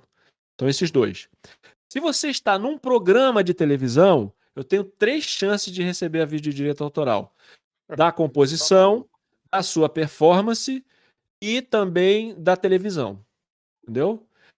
Por exemplo, se é um programa de televisão, um programa. Vou dar aqui um exemplo do The Voice, porque aí pode ser o The Voice de qualquer lugar, tá? Não precisa necessariamente ser o The Voice Brasil. Se é o The Voice, por exemplo, que eu vou avaliar a voz de uma pessoa cantando The Voice, eu posso levar quatro diferentes. Na composição, posso levar da emissora, quer dizer, nesse caso são três. Eu tiro da, da performance porque é, é, não é o artista, né? Eu posso levar da composição, posso levar da emissora de televisão e posso levar do programa. Tá. Entendeu? E aí, esse posso levar pode ser um me dá o copyright simples, o outro bloqueia meu vídeo no mundo inteiro. O outro pode me dar um strike. Tá maluco, cara. Tá maluco. Não, não não faz, sabe. não faz o menor sentido, tá ligado? Exatamente. Não faz Então, hoje em dia, eu sentido. evito de fazer esses programas. Evito de fazer o The Voice, eu adorava fazer o The Voice. Era conteúdo pra caramba. Tinha uma época que eu fazia The Voice, era assim, seis vídeos por dia. Porque era aquele momento da blind audition, era muita gente no, no americano, fazia o brasileiro, fazia o The Voice Kids, fazia, fazia o Popstar também, que tinha na Globo, fazia todos eles. E era muito vídeo, praticamente 5, 6 vídeos por dia. Cara, é, isso dá uma limitação enorme, né, cara? Os caras não é. entendem. é, Eu acho que principalmente programa de televisão, acho que é até mais burrice do que as próprias músicas, talvez. Porque a televisão, ela tá pergue- perdendo um nicho de pessoas que não sabem mais o que tá acontecendo. Imagina quantas pessoas que tem na internet que não sabem que tá rolando do The Voice, que já começou, tá ligado? Que já tá tendo a temporada do The Voice. Ninguém sabe, entendeu? Às É. vezes o start é quando você produz um conteúdo, entendeu? Exatamente. Tipo, eu, eu- acho que a televisão, ainda quando é conteúdo de televisão, eu acho que é uma burrice. Podia ser que nem na própria televisão, quando você pode usar lá, usa, bota a marca, entendeu? Fala que é da Globo, fala que é a imagem de, que pegou e acabou, cara. Entendeu? Eu acho uma burrice, uma. Ah, ah, ah. Mas aí você falando as dificuldades, e aí, voltando na, na pergunta, porque eu tenho realmente curiosidade de saber como que você entrou nessa, cara. O professor de canto foi produzir conteúdo, fazer entretenimento, ensinar a galera também. É, porque eu comecei é, a fazer esses vídeos que eu tava te falando, né? Voltar lá Aham. atrás, né? Comecei a fazer aqueles vídeos que eu que eu tava te falando, né? Uma coisa meio de apresentador, de MTV e tal, mostrando a pauta da semana. Muita coisa era do Rio de Janeiro, né? da- dali da região, coisas da Lapa, coisas que iam acontecer no Circo Voador. Eu fazia meus videozinhos lá e tal. Aí mostrava a capinha do disco, o livro. Eu fiz um do Lobão quando ele lançou o livro dele. Aí tinha a capinha do Lobão, aí tinha a, a foto do, do Circo Voador, não sei o quê, dia tal, tal hora, vai ter o show do Lobão, lançamento do livro e tal. Aí eu botava a música de fundo, e aí a música de fundo me ferrava, sabe? Essas coisas, enfim. E, e era o que eu queria fazer. Eu queria ser esse tipo de, de apresentador, de MTV e tal. Essa era uma coisa. Aí isso ficou encostado. Vou engavetar isso, porque não dá pra fazer. Não sabia como fazer. Hoje eu sei fazer. Na época eu não sabia fazer. E aí comecei a fazer no meu canal. Sabia que eu queria fazer audiovisual. Falei, cara, o que, que eu tenho pra fazer? O que, que eu gosto de fazer? Dar aula. Então eu vou começar a dar aula. Aí- Só que eu fazia os exercícios e as pessoas falavam assim: Márcio, o seu canal é maravilhoso. Você fala muito bem, você é, suas aulas são ótimas, a sua a qualidade da sua câmera e tudo mais, é tudo muito bom. Eu não entendo como é que seu canal tem tão pouco acesso assim. Nessa época, eu fazia 100 visualizações por semana, Nossa. entendeu? Eu, eu ficava ali torcendo, eu mandava no Orkut, na época era o Orkut. Eu mandava pro pessoal no Orkut, olha meu vídeo. Ah, vê o que, que você achou do meu vídeo. Pra poder ter mais uma visualização para chegar depois de sete dias de ter naquele vídeo 100 visualizações. Essa era a minha meta. Entendeu? Então eu fazia o vídeo naquela época com a mesma empolgação que eu faço hoje. Não mudou nada. E aí chegou uma hora que eu pensei assim, cara, o que que falta para isso funcionar? Porque o pessoal elogia, fala que a aula é boa, tá, que tudo é bom, tudo, tudo tem qualidade, o som, né? Eu, eu fazia questão de ter uma- um bom microfone, tudo certo. O que que tá errado? Falei, cara, vou fazer o que eu faço com os meus alunos é misturar a didática com o entretenimento. E foi isso, cara. Eu também tinha um certo receio, eu tinha um certo medo de fazer, por exemplo, o quadro que eu inventei o nome, né? Desafinação bizarra. Eu, tinha, eu já tinha um nome na cabeça, mas eu tinha vergonha de fazer. Eu tinha medo de fazer e ser mal interpretado. Eu tinha medo de pegar uma pessoa e mostrar ela desafinando, e isso ser um problema na minha consciência, entendeu? Entendi. Não era nem o problema só com a pessoa em si, né? Mas era um Não, problema. era. E aí eu peguei uma pessoa que foi num X Factor da vida, porque assim, não podia ser uma coisa gratuita, não podia ser a desafinação pela desafinação. Eu tinha que ensinar alguma coisa. E esse foi o primeiro vídeo que eu fiz da, da- da desafinação bizarra. E foi uma, uma aula também, foi de- totalmente didático. Mas, cara, foi assim, ó. O canal fez assim. Qual Voou. foi o primeiro que estourou? voou. Você lembra? O primeiro vídeo que estourou mesmo É. Esse primeiro era uma menina do do X Factor, porque ela cantava, ela tinha uma voz muito potente, mas ela desafinava tudo. E ela achava que cantava pra caramba. Então, esse vídeo chamou a atenção de todo mundo porque ninguém tinha reparado nisso. As pessoas sabiam que ela desafinava, mas não sabiam o que estava acontecendo. tá? Então eu expliquei o que estava acontecendo. Né? Qual é o problema? Ela tem uma voz potente, o problema dela, muito provavelmente, está no ouvido. Né? Ela não se ouve. Ela, ela, quando não se ouve, não é que ela não, é, é ela não tem a percepção auditiva para a música. Ela não presta entendeu? atenção no que está acontecendo. Ela ouve, mas não, não presta atenção no que ela está fazendo. E aí eu fui cirúrgico nisso e o vídeo foi muito bem. Esse foi o primeiro. E ao mesmo tempo eu criei o contraponto, que era o quadro é, Vozes Extraordinárias. Então tinha o Desafinação Bizarra e o Vozes Extraordinárias. E aí comecei a tocar os dois, cara. E foi muito legal. Aí eu trouxe tudo aquilo que eu queria falar, eu trouxe para esses vídeos. Né? A questão da desafinação num e a questão da voz extraordinária no outro. Aí veio o Elvis, veio o Fred Mercury, veio é, várias, várias cantoras, que é, Celine Dion, enfim, um monte de cantoras e cantores, o pessoal do rock também, Robert Plant, o, é, o Bruce Dixon, fui botando um monte de gente lá como vozes extraordinárias e contando um pouco dessas pessoas, né? No caso, o Bruce Dixon, cara, além do cara ser piloto de avião, tem essa voz, né? É o, o, o avião do, do, do Iron Maiden é ele que pilota. então era, era uma história curiosa. Além disso, o cara tem essa voz maravilhosa. Né? Ele tem toda uma vida regrada e tudo mais. E essa voz dura tanto tempo assim, aquela voz ali né, a, a voz do, do, do, heavy metal ali naquele momento era ele. Tinha o André Matos também, que eu falei pra caramba dele no canal. E, enfim, e fui falando, assim, vozes extraordinárias aqui e, e o Desafinação Bizarra do outro lado. E, cara, e foi crescendo, crescendo, crescendo, crescendo, crescendo, crescendo, crescendo, a audiência aumentando, aumentando, aumentando, aumentando, aumentando, aumentando. E aí veio, acho que o Grammy. Eu acho que foi isso, foi o Grammy. 2016 ainda. Grammy, onde a Adele desafinou. Uhum.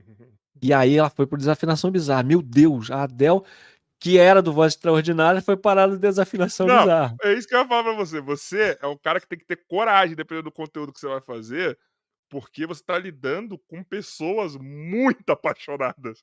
Esses clubes aí. Mas aí, o que aconteceu nesse dia? É, eu, coloquei, eu gravei no mesmo dia que eu vi. É, eu acho que era no domingo, uma coisa dessa. Eu gravei no mesmo dia que eu vi. peguei e mostrei, o, por, causa do som que eu ouvi, eu mostrei para as pessoas por que, que ela desafinou.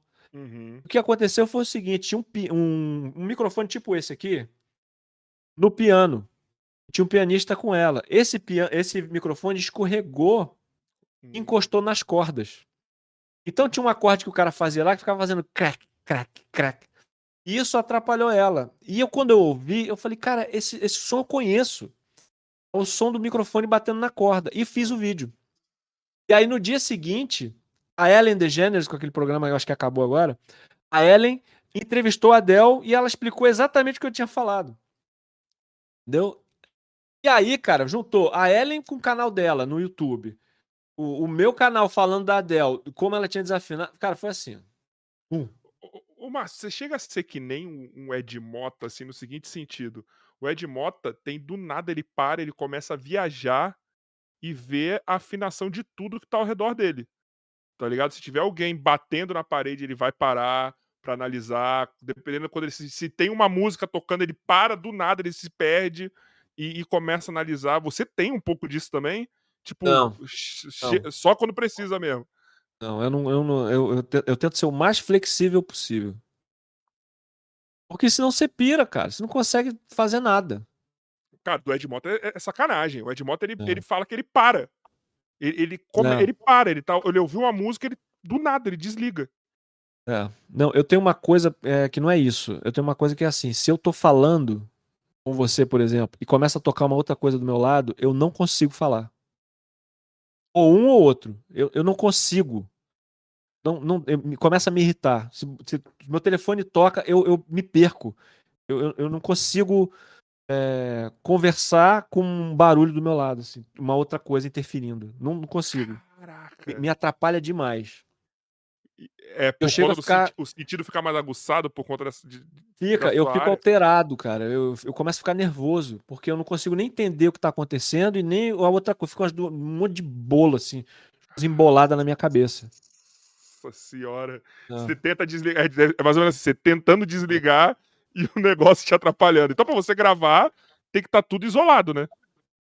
É. Caraca, mano. Que incrível. Que incrível. Mas vamos lá. Eu, eu, me chegou uma informação até mim. Uma dessas pessoas que eu te falei, que, que é da, de bolhas diferentes, falou assim para mim: O Rafael, é meio que depois do Justin Bieber, o fã-clube do Justin Bieber adora o Márcio. é a segunda personalidade que, o, que as Belieber, os Belieber mais gostam é você, depois do Justin. Cara, eu gosto muito dele. Eu acho assim, é... eu fiquei, claro, ligado quando ele teve a muda vocal, né? Que passou pela puberdade, vai mudar a voz. A carreira dele podia ter acabado ali. Uhum. E eu sempre apontei o Justin Bieber da seguinte forma: se ele parar de cantar, ele vai virar um produtor musical. Porque aquele um menino respira música, ele respira música de um jeito, cara. Assim, o conhecimento que ele tem de estilos musicais, de arranjo, entendeu? Eu não sei nem se ele estudou música, eu sei que ele é muito safo dentro do estúdio. E ele melhorou muito, cara. Melhorou muito. Assim, ele teve uma fase muito ruim, né? E assim, eu nunca. Eu, eu, evito de entrar. Talvez essa também seja uma característica minha que as pessoas gostam. Eu, eu não gosto de entrar na vida pessoal das vozes. É, para mim, voz é voz, é técnica e ponto final. A vida pessoal não me interessa. Sim. Então, é, o caso dele, ele saiu muito do prumo durante um tempo, um bom tempo, fez um monte de besteira. E agora eu tô vendo que ele, cara, tá maravilhoso, né? Ele tá com músicas. Eu adoro as músicas dele. Eu, Não, quando é eu ouço o, o, som, eu já sei. Eu, sabe quando dá aquele estalo, o, o timbre, você fala, caramba, essa música é do Justin Bieber. Eu tenho essas coisas. Principalmente quando ele, eu, eu, eu, adoro mais, quando, principalmente quando ele vai para as músicas mais ou lá do gospel ou lado do R&B, tá ligado? Quando ele bota é. mesmo, puta, eu acho incrível, cara. Eu acho incrível. É, eu gosto muito dele. Falo incrível. sempre, cara, e eu tive uma experiência, não com ele, obviamente, eu não conheci ele. Mas, por exemplo, eu tava em Los Angeles e tem uma música dele, né, que, que ele fala, Pitch, que ele fala Sim. Que, eu peguei uma weed na Califórnia, pegou uma, né, uma erva na Califórnia. Cara, você não sabe o que é ouvir essa música na Califórnia. É muita. É, é, parece que ele pegou a atmosfera e colocou na música, assim. Como se fosse um hino da cidade. Cara, você anda ali nas ruas, você, na hora você lembra da música, cara. Porque ali na Califórnia, onde você andar, você vai sentir cheiro de weed, cara. Até dentro dos carros. A gente alugou um carro, o carro, cara, eu fiquei, eu tava doidão dentro do carro. doidão aí, o famoso doidão de tabela.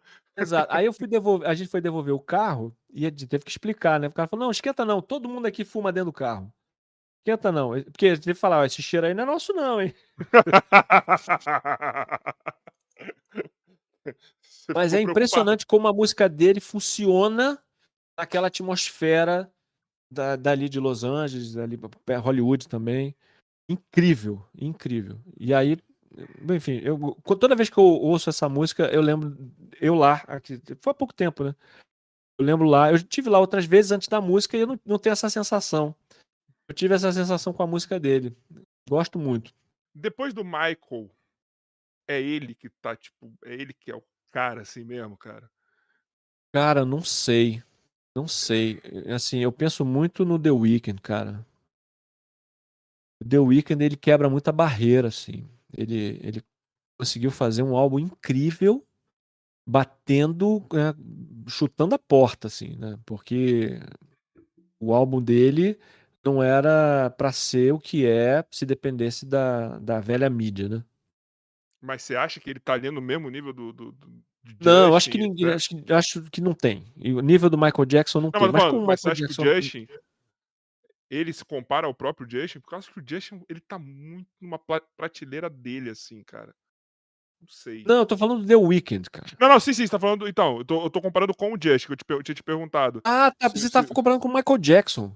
Não, então, eu comparei, eu, eu te pedi pra comparar se depois do Michael era o Justin, você falou do The Weeknd. Aí agora eu tô meio que fazendo a comparação. Sabe por que, que eu, sabe por que eu tô falando do The Weeknd? Porque ele tem essa coisa cinematográfica. Ah de contar uma história num disco. Entendi. Entendeu? Isso é, é um traço do Michael Jackson. É né? uma coisa, é, é sair da, da caixa total. Fazer uma coisa que ninguém está fazendo, sabe? Então, eu vejo muito isso do The Weeknd, um grande contador de história, mas ele não fica limitado apenas ao disco, cara. Tem toda uma história por trás, tem toda uma maneira de filmar. Ele mudou a cara dele para fazer o disco. Né? Ele andou em faixa, ele ia nas entrevistas com, a, com a, aquela tala, né, com aquelas coisas no rosto, né, com a cara enfaixada. Ou seja, ele assumiu durante quase um, um sei lá quantos sete meses um personagem.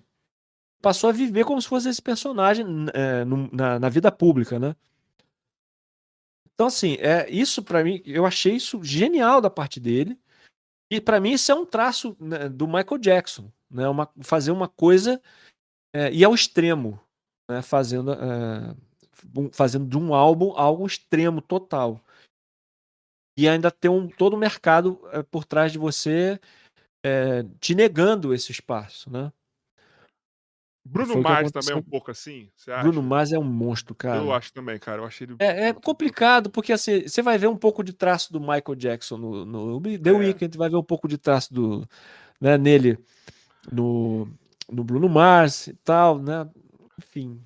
Pra mim, é o Bruno Mars é quase uma reencarnação, tá ligado? Eu vejo muito do. É que assim, quando eu falo do Jason, eu tento falar como se fosse uma coisa diferente tá ligado? Tipo, mas que, que é tão foda quanto.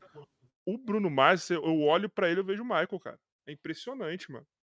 É eu vejo muita coisa do, do James Brown no, no Bruno Mars. Puta, vejo muita coisa do James Brown nele. Caraca, agora você me deu essa. Esse, plantou isso na minha cabeça. Vejo muita coisa do James Brown nele. Caraca, você botou isso na minha cabeça agora. Agora, mesmo. é isso mesmo. São caras que Fazem trabalhos incríveis. Cara, essa música do. Cara, que. Ele ficou um tempão sem gravar nada. Quando vim com essa música. Aquela pegada 70. Gravada num estúdio, aqueles estúdios antigos, com toda aquela estética Cara, pegou em cheio todo mundo, assim, despreparado para aquilo. Uma paulada. E, e, outra coisa também que a gente tem que ressaltar. Eu tô gostando muito dessa fase nova, que tá todo mundo se referindo aos anos 80, ao final dos anos 70. Eu tô achando muito bom isso, cara. Eu queria muito que isso virasse uma moda mesmo. Todos. Né? A Miley Cyrus foi por esse caminho mais que foi por esse caminho. Tem, tem outros artistas. Acho que o cinema já estava indo, eu acho que meio que a música Exato. foi nesse, nesse é. caminho também, né? Para mim foi uma época muito rica, cara. Eu tava lá, né? Tava nos anos 80, eu tinha. Em 1980 eu tinha 10 anos. Então, é, do, de, 80 e, de, de 80 até 89, né? Foi a minha, minha, minha, minha, minha fase adolescente e início da fase adulta né, que todo mundo considera, pelo menos a maioria considera a melhor fase da vida, né? Eu acho que eu acho que a galera, se você me corrija se eu estiver errado, Márcio, mas eu acho que a galera meio que foi muito indo pro, pro tecnológico e uhum. deixou muito analógico de lado, tá ligado? Que tipo, Sim. que eu acho que o analógico que eu digo é muito a parte que depende mais deles do que do computador, Exato. da mesa e etc. Eu acho que agora eles estão se conectando muito, né? Com isso de novo. Eu, né? eu, também acho isso, mas eu acho que também tem essa questão de você ir ao exagero e depois você balançar melhor as coisas, né? É, é, tipo, você passa do ponto no eletrônico, depois você fala, calma aí, vamos voltar aqui um pouquinho, né? Vamos ver como é que era antes. Pô, esse som aqui é, legal. É personificação disso, o trap americano, não o brasileiro. O trap é, americano, ele, tá, ele tá meio que se distanciando do autotune exagerado, do, dessas coisas. É o que eu te falei do exagero, cara. As pessoas vão lá no extremo e depois elas vão recolhendo aos poucos. Quer ver uma coisa curiosa? Lá nos anos 90, talvez no começo dos anos 90, quando se falava em equipamento eletrônico, né, ou alguma coisa de computador, você tinha aqueles números digitais, né? Vou dar um exemplo aqui, por exemplo, um plugin, um plugin de, de, de efeito, um plugin de reverb. Ele tinha uma cara digital né? porque isso era moderno. Uhum. Tá? Aí, se você reparar, depois de acho que 2000, as pessoas começaram a copiar os plugins com a cara antiga. Eu acho que a virada do milênio quebrou um pouco essa essa coisa, esse endeusamento do futuro.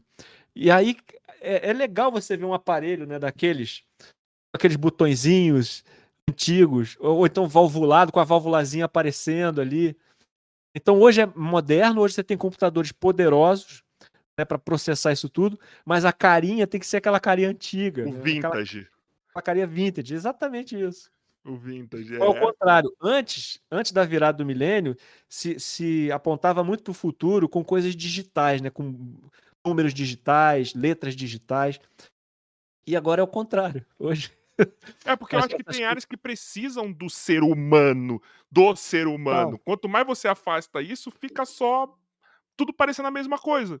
Tá ligado? Como eu falei do trap. O trap, tem hora que você tá ouvindo, você não sabe quem é quem, cara, dependendo, se, dependendo do, de quando é a música. Entendeu? Uhum. Agora eu acho que o trap americano ele tá muito maduro, tá ligado? Você tem a identidade mais de quem tá fazendo, entendeu? O Travis Scott eu acho um cara genial, entendeu? Tipo, eu acho que agora você tem. Mas quando tá muito.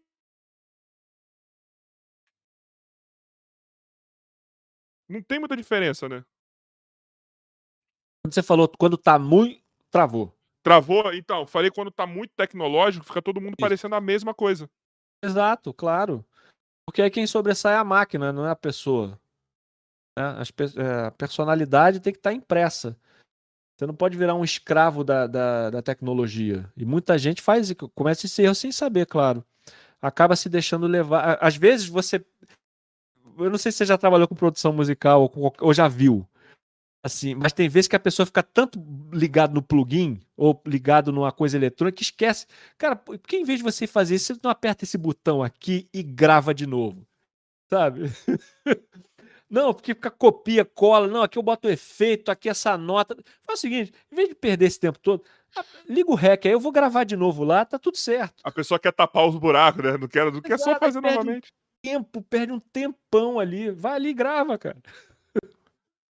Mas você acha que isso não é dos antigos produtores musicais? Porque muitas. Vamos lá. É, sei lá, você pega um. Sei lá, um Rick Bonadio da vida. Tá ligado? Teve uns caras que ele lançou aí que o talento não era o principal. a principal parada, tá ligado? Tipo assim, o talento uhum. cantando, né?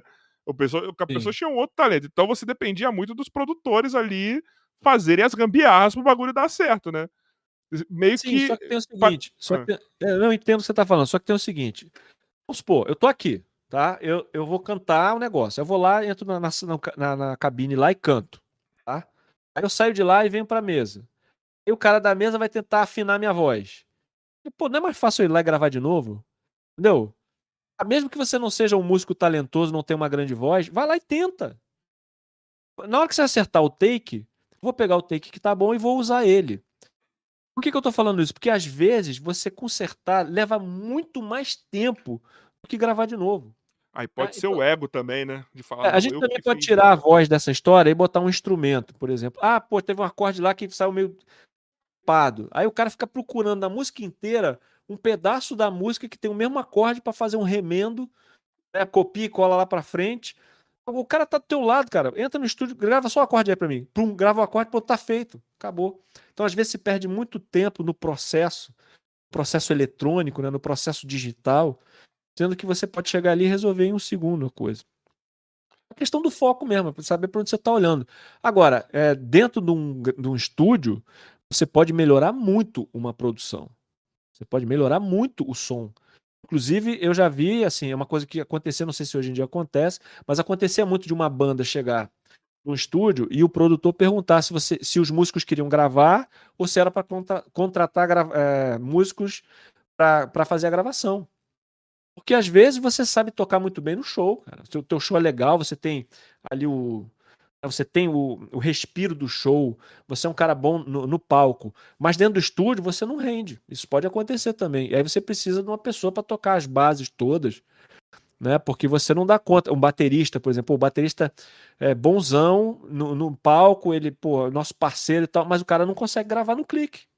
E aí, o que, que você faz? Vai ficar remendando tudo? O cara estuda, e aí não dá tempo, né? Você tá, tá gravando o disco.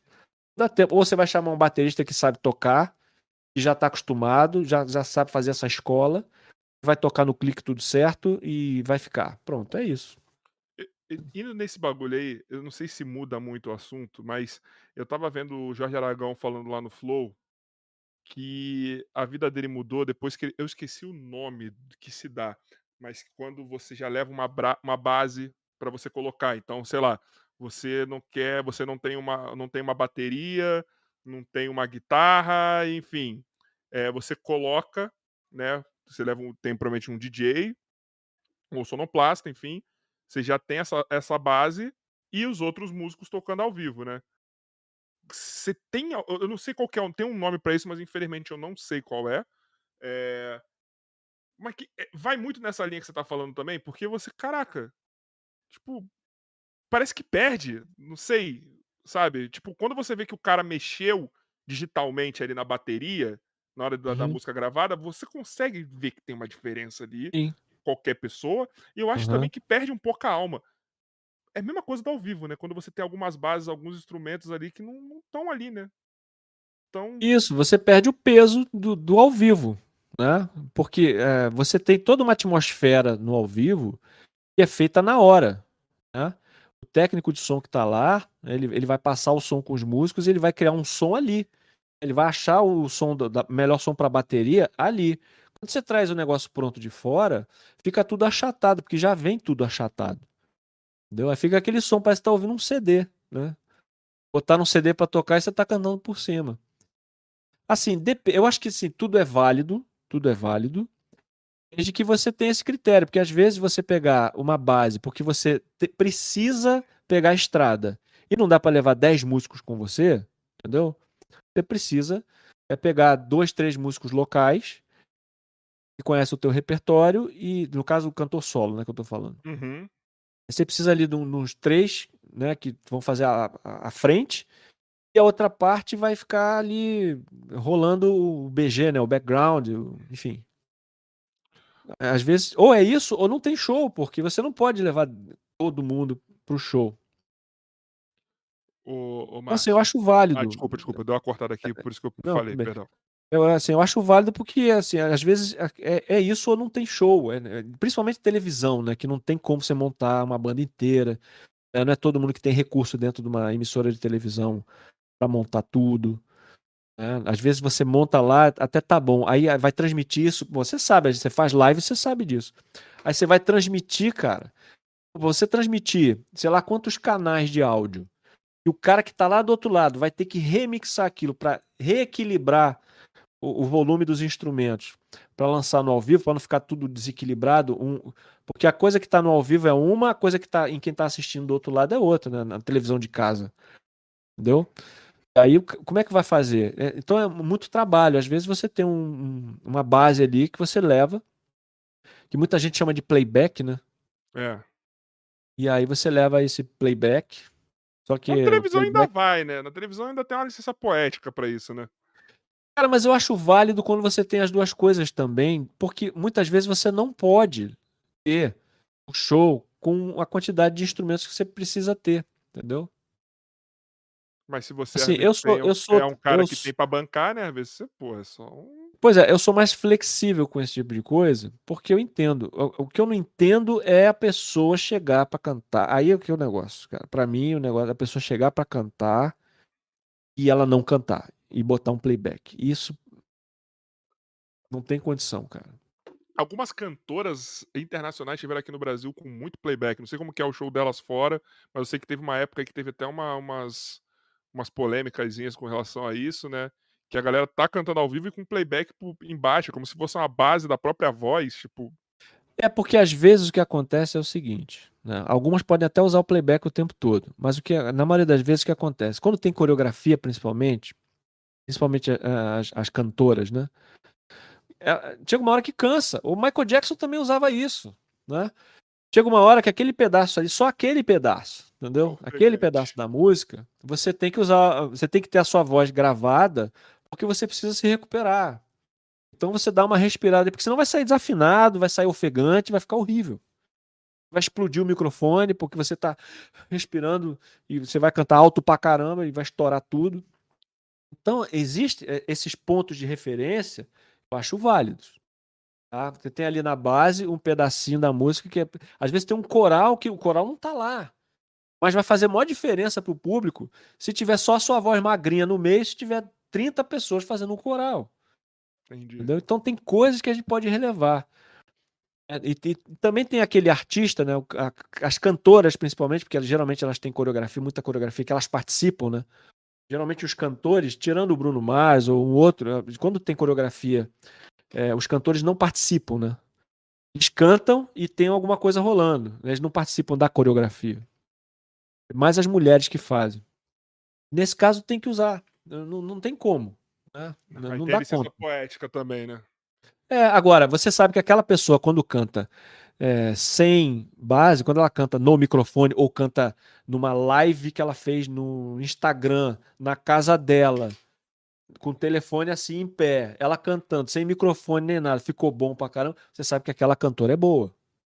Entendeu? Então você releva, nesse caso tudo bem. Agora, a pessoa que você nunca vê cantar bem ao vivo, entendeu? O disco tá ótimo, né? Você vai lá, ouve a música na rádio, tá maravilhosa. E a pessoa nunca consegue entregar aquilo ao vivo pra você, aí não. Aí eu não acho legal. Aí eu acho que é taxar o público de burro mesmo.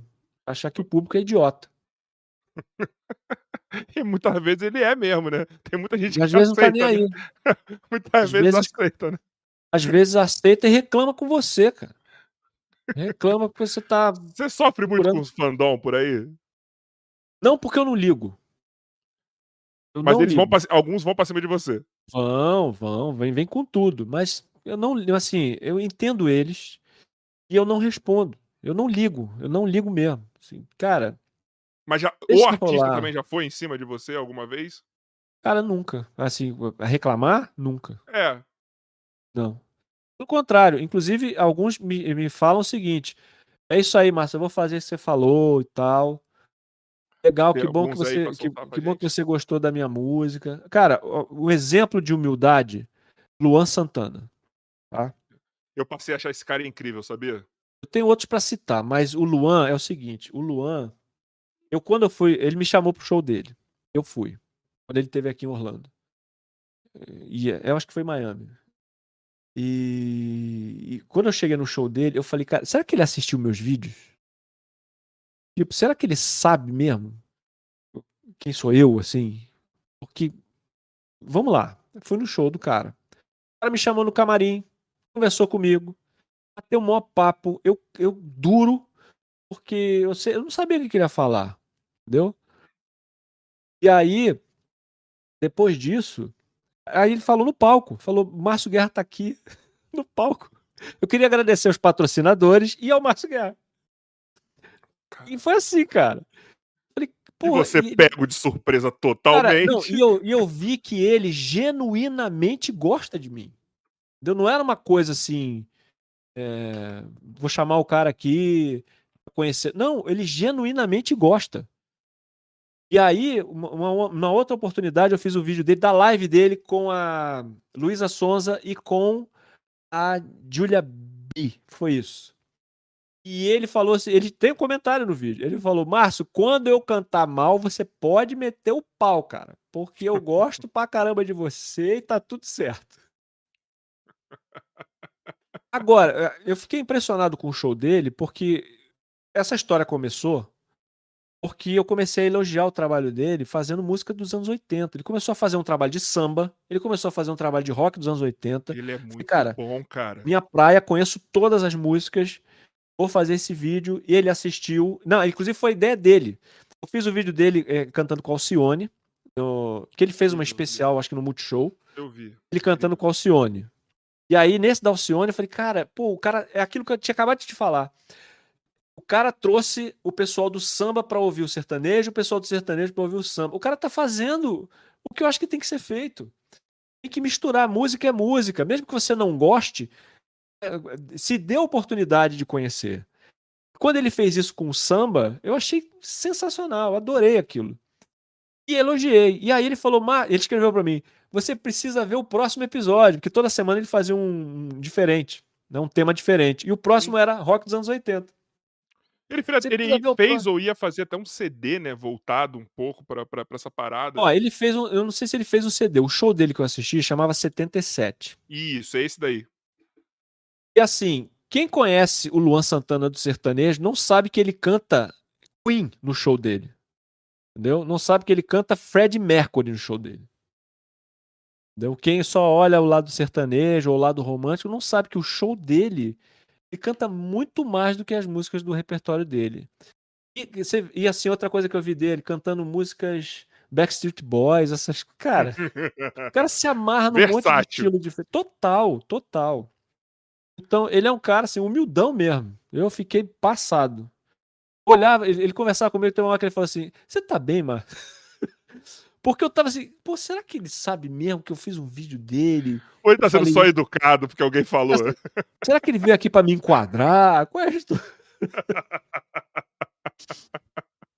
Mas não, ele tá o cara é sendo gente boa. agora, depois ele vai me puxar ali no canto, vai falar o pá pra mim. cara, o cara é gente boa demais, cara. Gente boa demais. Eu tava vendo Sorocaba falando dele, uma parada incrível. Ele falou que, tipo assim, ninguém conhecia o Luan até ele ir no Flow. E, e que tava na hora mesmo dele, tipo, romper com aquele com aquela visão teen que ele tinha, né? Hã? Com aquele, não com o público, né? Mas com aquela visão teen e mostrar essa parada dele, que ele é um cara que ele, mano, que ele canta de tudo, que ele faz de tudo, que ele é incrivelmente talentoso, esse cara. Tá ligado? A- a- As, as referências musicais dele vão muito mais do que o próprio sertanejo só. Total. Total. Eu, quem são? Quem são os artistas brasileiros? Eu vou te pedir, um- cara, eu preciso que você fale isso pra mim, tá? Hum. Eu, eu, eu espero muito que uma das, do- do- das pessoas que eu estou pensando esteja na sua resposta. Mas Ah. ou, ultimamente, quem nacionalmente tem, tem, tem sido incrível pra você quando chega na sua mão assim de cantor? É, fala uns cinco aí. Olha só, quem me impressionou muito, porque eu não conhecia muito do sertanejo, tá? E, e assim, quando eu conheci, as, as pessoas já me escreviam e eu, eu não fazia os vídeos. Ia deixando pra lá. Nessa época do, do ano passado, 2020, com a história das lives, Hum. o pessoal voltou a me procurar. Tem uma galera, por exemplo, Edson e Hudson, cara, aquilo é gigante. Eu fiquei muito impressionado com a voz do Edson, eu fiquei muito impressionado com a musicalidade do Hudson, cara. E eu, comecei a fazer. Aí fala, Márcio, você, eu já falei pra você milhões de vezes.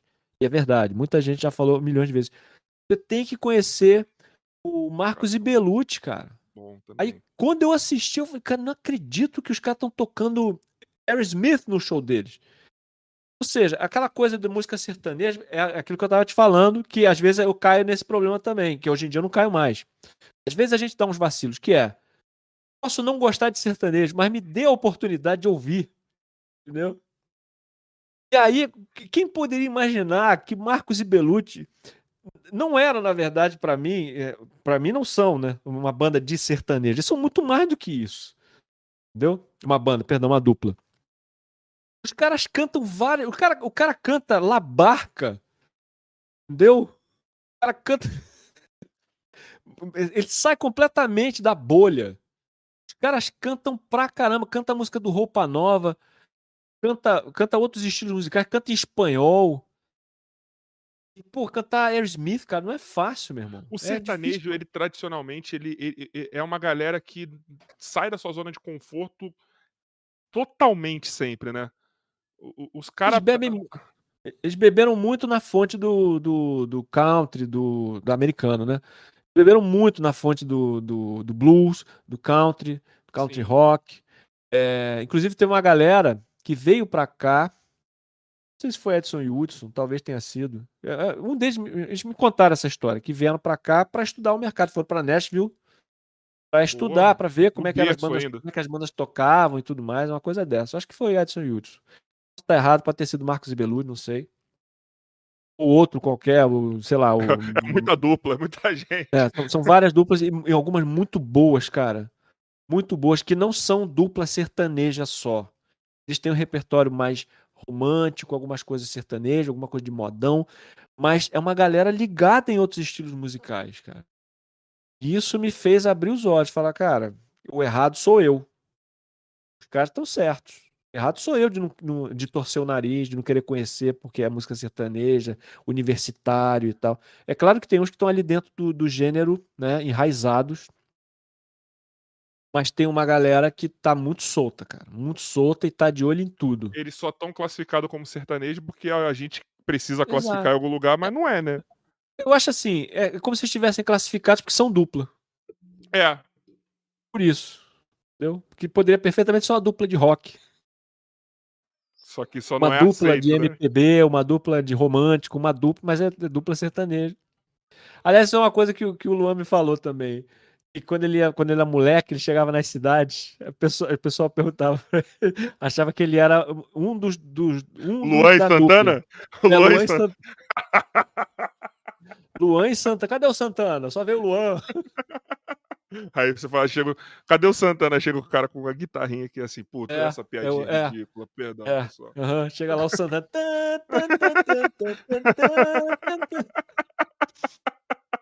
Ele um velhinho cantando. Maria, Maria. Agora ficou na minha cabeça agora. Por favor, Luan Santana, faça um feat. aqui, será que dos cinco tem alguém no trap? Não tem. Não tem. Eu, acho também que ia ser difícil, hein?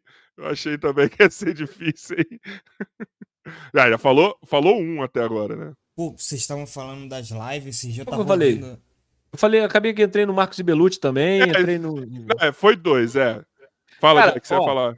Não, Rick Valen é um monstro cantando, cara a interpretação dele é um negócio louco, cara. É um cara entregue à arte, é um artista assim que se joga na música, que valem. É, tinha que ter assim um Milton Nascimento, um, sabe aquele pessoal que escrevia para ele de Regina? Sim.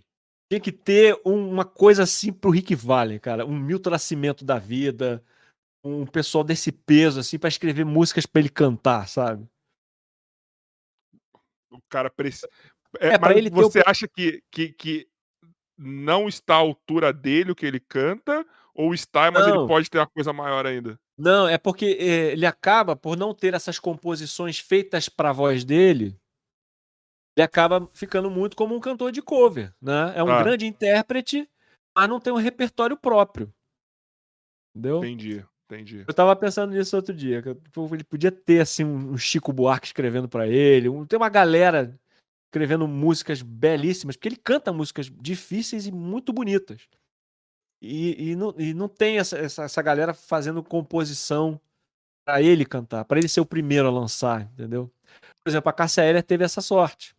A Cássia Eller era uma cantora de. Era uma intérprete, uma cantora não, cara, de cover. O próprio Luan Santana, quem fez os primeiros CDs dele todo praticamente foi o Sorocaba, que é um compositor, tipo, incrível também, tá ligado? Ele, porra, é um cara incrível compondo, principalmente na, no sertanejo. É o que você tá falando mesmo. é, aí, aí, você fica conhecido pela música. Né? Ele, eu tava vendo o Sorocaba falando, o Fernando Sorocaba falando, que a Meteoro, né, uhum. que foi que estourou o Luan Santana, o Sorocaba ele não gostou da música, que ele mesmo compôs. Assim, ele não achou que ia. Uhum. Aí o Luan quis a música, só que o, ele falou que assim, toda vez isso acontece, só que o Fernando vai, pega e fala: Não, essa música é boa, você não vai fazer essa merda. Só que quando ele viu para falar que essa, ele não ia dar essa música para ninguém, o Luan já tinha pegado. E aí já aí, era. Aí já era. Aí já era. Aquela música lá desde Madrid também foi o que estourou eles, era a mesma coisa. O, o Sorocaba ia jogar pra outra música porque ele não curtiu tanto. Falando, não, tá maluco? Essa aqui vai ficar com a gente. Você não vai mandar pra outro cara. Eu quero saber que hora que você vai falar de Glória Groove, tá ligado? Porque eu tava esperando você falar eu? dessa porra, mano. Cara, assim, a primeira vez que eu vi, eu ouvi, eu fui tentar entender o que tava acontecendo. Porque, assim, o primeiro vídeo que apareceu para mim era de um menininho é. um programa de calouro. E eu, eu peraí, Glória Groove, qual o nome? Aí eu tava tentando entender qual era a história. Então, ali eu já via um, uma, uma, uma, voz muito boa, uma, uma voz muito bem preparada. Né? Quando eu conheci, não me lembro que música, deve ter sido alguma música cover, né, nessas que o pessoal faz no YouTube, deve ter sido por aí. Não era uma música própria ainda. Quando eu ouvi né, a, a Glória Groove já montada, aquela coisa toda, cantando, eu, cara, que isso? Eu acho que eu conheci junto com o Armário de Saia. É uma dupla, conheço. né? Agora a, a, dupla se desfez. Cada um foi seguir sua carreira. E também eram, eram, é, eram duas drags. Era o drag. Ai, como é o nome? Greg era o drag. A outra não lembro agora. Enfim, mas também é fazendo arranjo vocal. Né? E fazendo várias músicas assim, emendando uma na outra e fazendo duas vozes. E eu, caramba, que coisa louca isso aqui. É, então eu conheci, mais, eles fizeram juntos com a Glória Groove também, eu conheci mais ou menos na mesma época. Eu vi aquilo e falei, cara, sensacional, assim, muito bem cantado, que voz, que assim, uma pessoa, você vê, eu vejo uma inteligência musical na Glória Groove quando ela canta. Eu vejo, sabe, a, a, a, é como se você tivesse um mapa da canção dentro da cabeça, o mapa da música, o mapa da melodia passando assim, agora eu vou para cá, agora eu respiro, agora eu faço isso. Eu vejo a pessoa é, é, fazendo uma arquitetura da música enquanto está cantando. É, é, bonito de ver isso, cara. Sabe qual foi o primeiro contato que eu tive com a Glória? Eu sabia que existia a Glória Groove, mas eu achava que ela estava mais ou menos no nicho lá da, do Pablo Vittar, tá ligado? Que eles faziam muito música mais voltada muito pra comunidade e tal, que não conversa uhum. comigo, mas assim, honestamente, só tô falando que não conversa comigo. E Sim. aí eu, eu, eu, baixei algumas músicas de. Eu tava procurando músicas de RB nacional. Tá ligado? Porque tem muita gente foda que eu queria conhecer. Eu sempre estou fazendo um. pescando aqui na, na, na internet pessoas que estão produzindo nacionalmente. Aí chegou a música lá do Apaga Luz. E eu, cara, tem uma mina cantando bem pra caramba. E tem um mano também aqui cantando bem pra caramba. E eu descubro que é só ela. Eu falei, que absurdo. Ela altera a voz como quer. Tá ligado? Como quer. Tem outras músicas também que ela faz a mesma coisa. Quando ela precisa da voz feminina, ela faz. Quando precisa da voz mais masculina, ela faz e não perde em nada. Você vê que ela uhum. não tá forçando. Cara, eu achei isso um absurdo, cara. Eu achei isso totalmente um absurdo. Tá ligado? E ela não perde potência, não perde nada, cara. É muito incrível, é muito incrível. Não. É muito incrível, cara. É muito incrível. Eu, eu, eu acho, eu acho, eu acho ela, tipo, é uma das melhores coisas recentes aí, viu, cara? E tem um trabalho dela com a Ludmilla, acho que foi uma live que elas fizeram, Aí eu fiz esses vídeos. Cara, era uma música mais bonita que a outra, cara. Que dupla elas fizeram. Ela, é, a Ludmilla também é incrível, né? É. A Ludmilla é complicado. A Ludmilla é outra que, quando canta uma, uma, umas músicas que não são do repertório dela, também me surpreende, assim. Ela consegue cantar e, e você fica, ué. É, é, como se fosse assim, no, no repertório dela próprio, ela não explora a voz toda, como se fosse isso. Porque talvez não possa, por causa da música que é mais. Uma música mais fácil de degustar, como né, uma música mais fácil de digerir e tal. Aí não tem tanta Sabe um coisa. Que é assim? Ah. MC Livinho. MC Livinho, também fiz vídeo dele. Você sabia que MC Livinho tocava violino na igreja? Sim, sim, sim eu acompanhei a história dele. Cara, é incrível. É. Ele, ele, é da igreja, né? O pessoal da igreja tem esse negócio com a música, né? Uhum. Desde muito é. cedo. Desde muito cedo, né? Tanto que acho que as maiores vozes que nós temos, uma boa parte veio de igreja, né? Veio desse. desse você falar isso, cara, porque você acabou de fazer me lembrar de uma história que eu acabei não contando. Quando eu fui. Lembra lá atrás, quando eu te falei o negócio de saxofone? Uhum. E do outro lado tinha aula de canto? Eu não sabia que existia aula de canto. Eu achava que só se aprendia a cantar na igreja. Porque todas as minhas referências de entrevista daquela época eram assim: é, a cantora é, tal é, onde é que você começou? Ah, eu comecei no coral da igreja. Ah, não sei o que no, na igreja. Todas elas, do, do RB, não sei o que, tudo começou na igreja. Sei, então eu achava que só se fazia aula de canto na igreja. Mas, mas por muito tempo eu acho que todo mundo teve essa, essa parada, né? Porque todo mundo falava que começou a cantar na igreja. Todo mundo. Uhum. Todo mundo. É, pois é, só que já existia aula de canto há muito tempo. Eu, porque eu achava que, no, por exemplo, onde eu estava, só se estudava canto, só se aprendia a cantar na igreja. Por isso que eu fiquei espantado. Ué, aqui do lado tem aula de canto? E, existe aula de canto? Eu, eu achava que as pessoas só cantavam na igreja. Eu não preciso. Eu, eu achava que só. Eu não, não pensava no evangélico. Eu pensava que não existia aula de canto fora da igreja. Que todas as referências que eu tinha, ah, porque na igreja a gente cantava. Não sei o que. Eu tô falando mais das igrejas americanas, né? É, das referências. Sim, sim, sim. Da, daquelas vozes americanas e tal. Eu, pô, todo mundo da igreja. Mas eu não parava. Eu só achava que era ali que se aprendia a cantar, porque as pessoas vinham da igreja para mim era mais ou menos assim.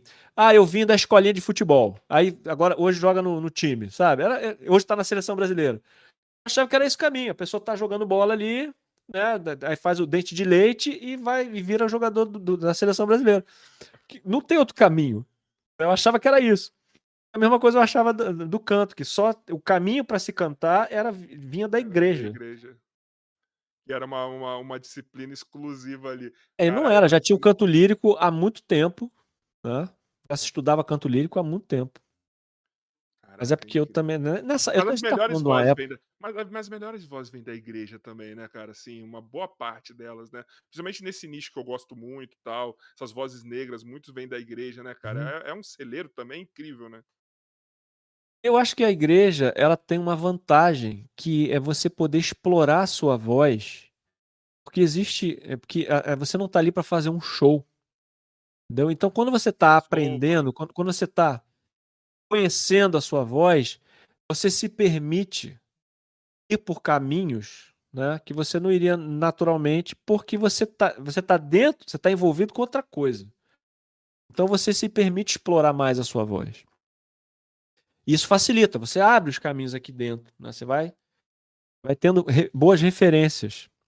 E realmente tem uma galera do, do gospel, música cristã e tal, que é monstro demais. Ele me fez lembrar de mais dois caras aqui que eu não posso deixar de passar. Um é o Mauro Henrique, não o sei. outro é o Guilherme de Sá. Cara, esses caras cantam horrores. Eu já vi os dois cantando ao vivo. É um negócio absurdo, cara.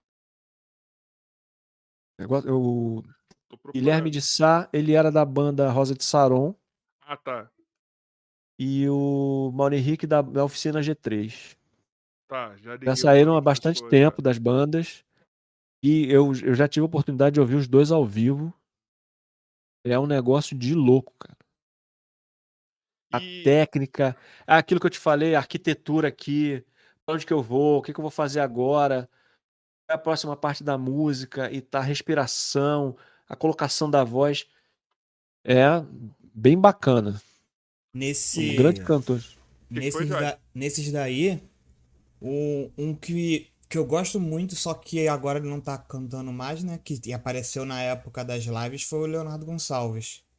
Isso. Não sei quem é. O, o Leonardo Gonçalves, ele teve um problema na, nas pregas vocais agora, né? É uma, uma questão patológica e irreversível.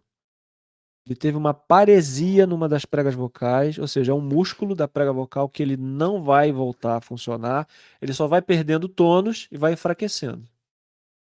Porque ele não movimenta mais. Nossa. Bom, isso quem falou foi ele, né? Isso é público. Uhum. Ele falou sobre isso e parece que não tem tratamento. E ele vai continuar cantando enquanto der, mas aos poucos o músculo, é, como ele não tem estímulo, ele vai aos poucos perdendo esse tônus do músculo numa das, das pregas vocais. Não sei se é esquerda ou direita, mas vai aos poucos ele vai perder essa potência, a qualidade vocal, vai perder uma série de características até parar como se, é, a gente pode chamar de uma paralesia, mas o nome certo é paresia.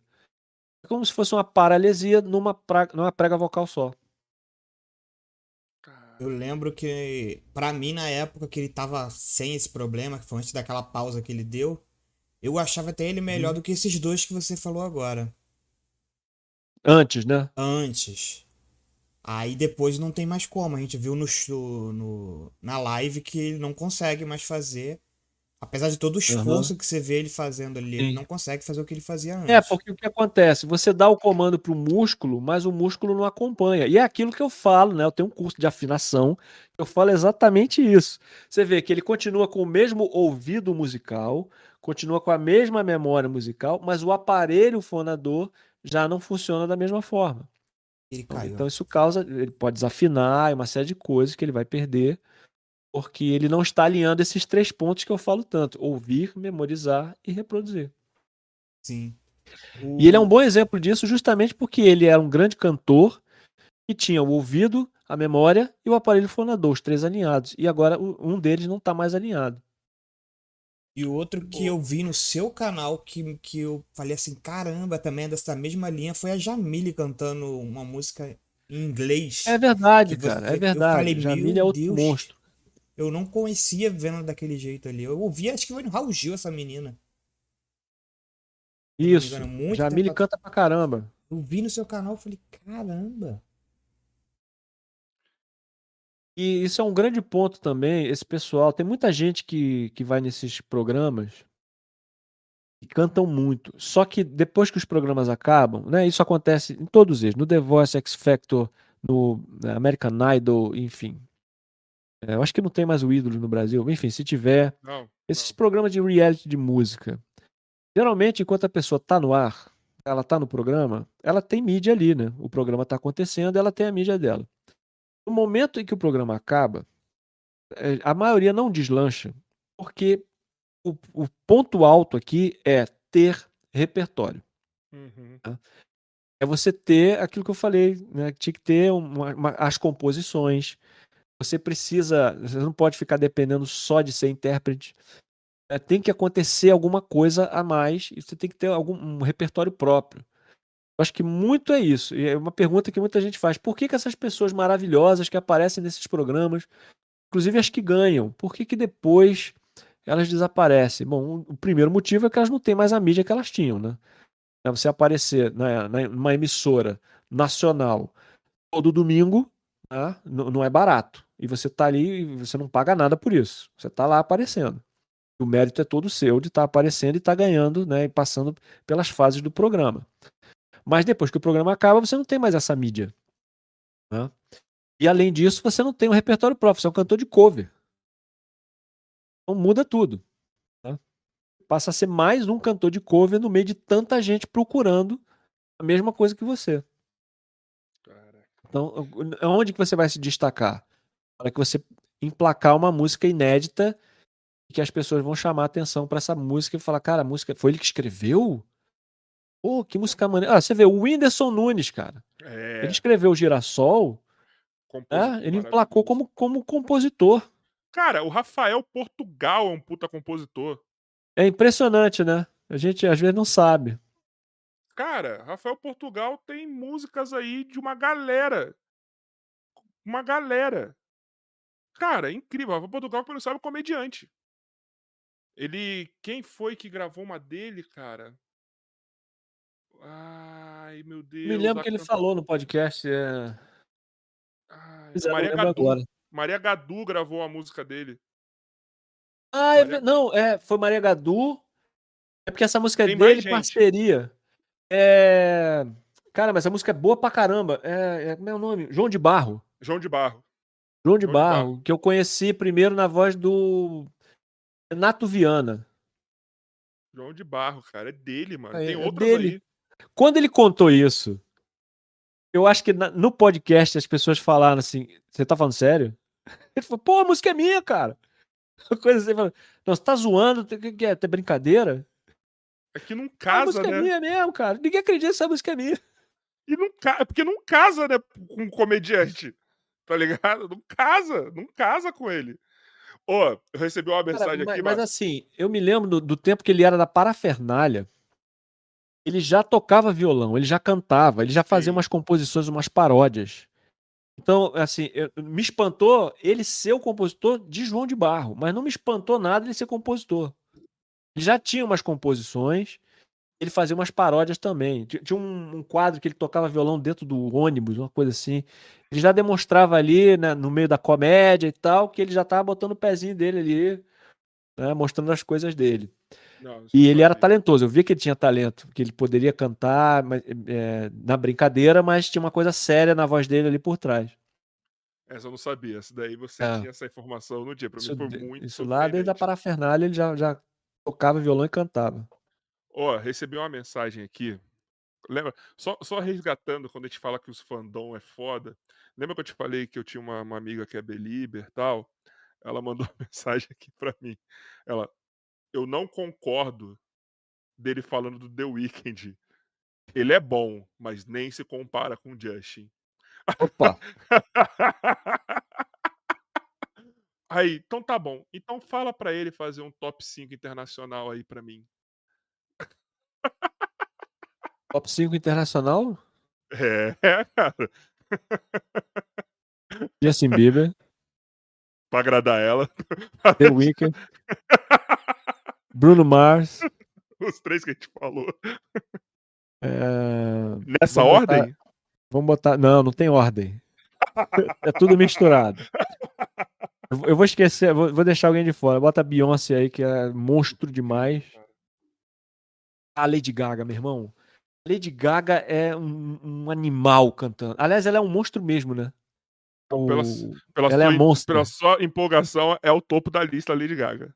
Sabe por quê? Porque a Lady Gaga, ela deu a volta. Ela começou fazendo. Quer dizer, a gente conheceu a Lady Gaga fazendo um pop lá, o pop mais pop possível. Sim, sim. E aí depois a gente descobre que antes disso ela tinha uma banda de heavy metal, eu acho. Ela tinha uma banda de hard rock, alguma coisa assim. Ela era cantora crooner de, de rock, de cantar com drive. Isso. E aí depois, enfim, vem a Lady Gaga pop pra caramba. Aí um dia eu ouço a Lady Gaga cantando suas próprias músicas no piano. É um, é um, são uns vídeos muito conhecidos dela. Ela tá num piano, ela tá com um chapéu rosa. E ela começa a cantar as músicas pop, só que numa versão canção. Tocando piano benzão e cantando as, as melodias, né? Cantando Poker Face de outra forma, assim.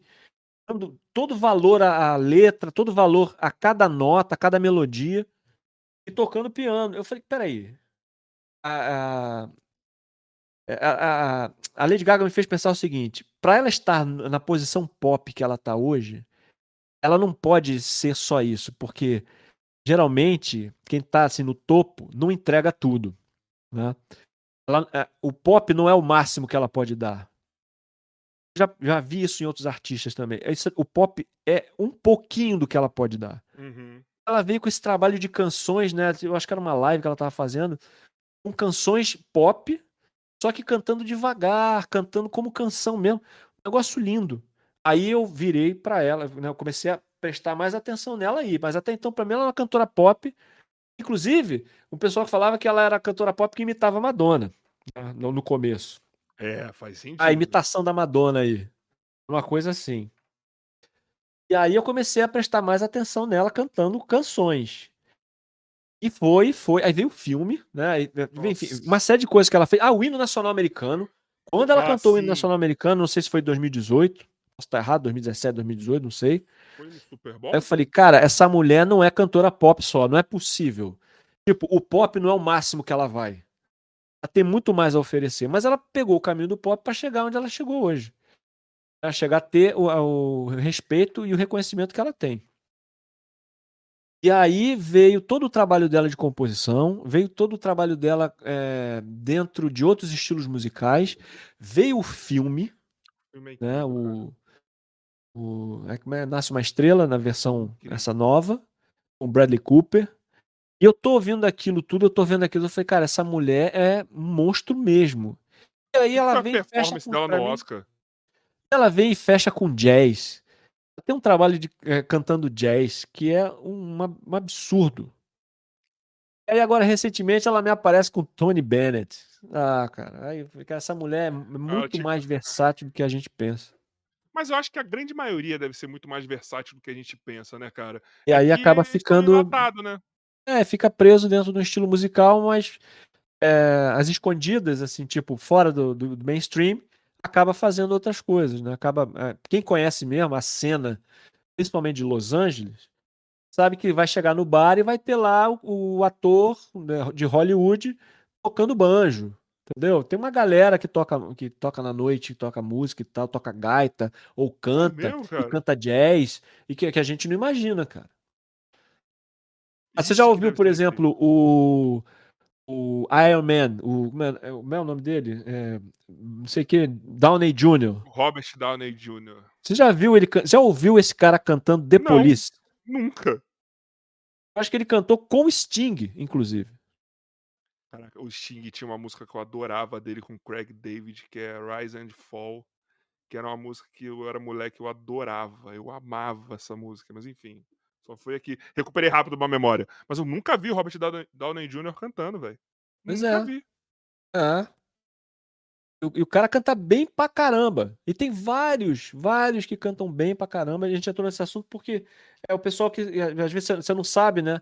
Voltando pra música, às vezes a pessoa fica presa num estilo musical, mas você acaba encontrando nos guetos ela cantando outros estilos e você fica, caramba, por que você não canta só isso? Jack, meu irmão, ele é um cara que ele faz de tudo. O, que fez Wolverine. Exatamente, é o cara que foi fazer musical, aprendeu a, fazer belting e foi fazer Cara, musical. É, eu- tem uma é- galera. é- Aliás, tem um vídeo dele, tem um vídeo dele, não sei se ainda existe no YouTube, que ele dá uma falhada na voz no ensaio, no- numa gravação.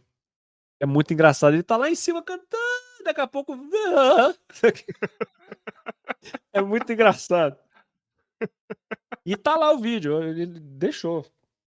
Ah, tem que deixar mesmo. O cara, você Ah. sabe que o cara é foda quando ele não liga pros erros dele. É o erro dele, Exatamente.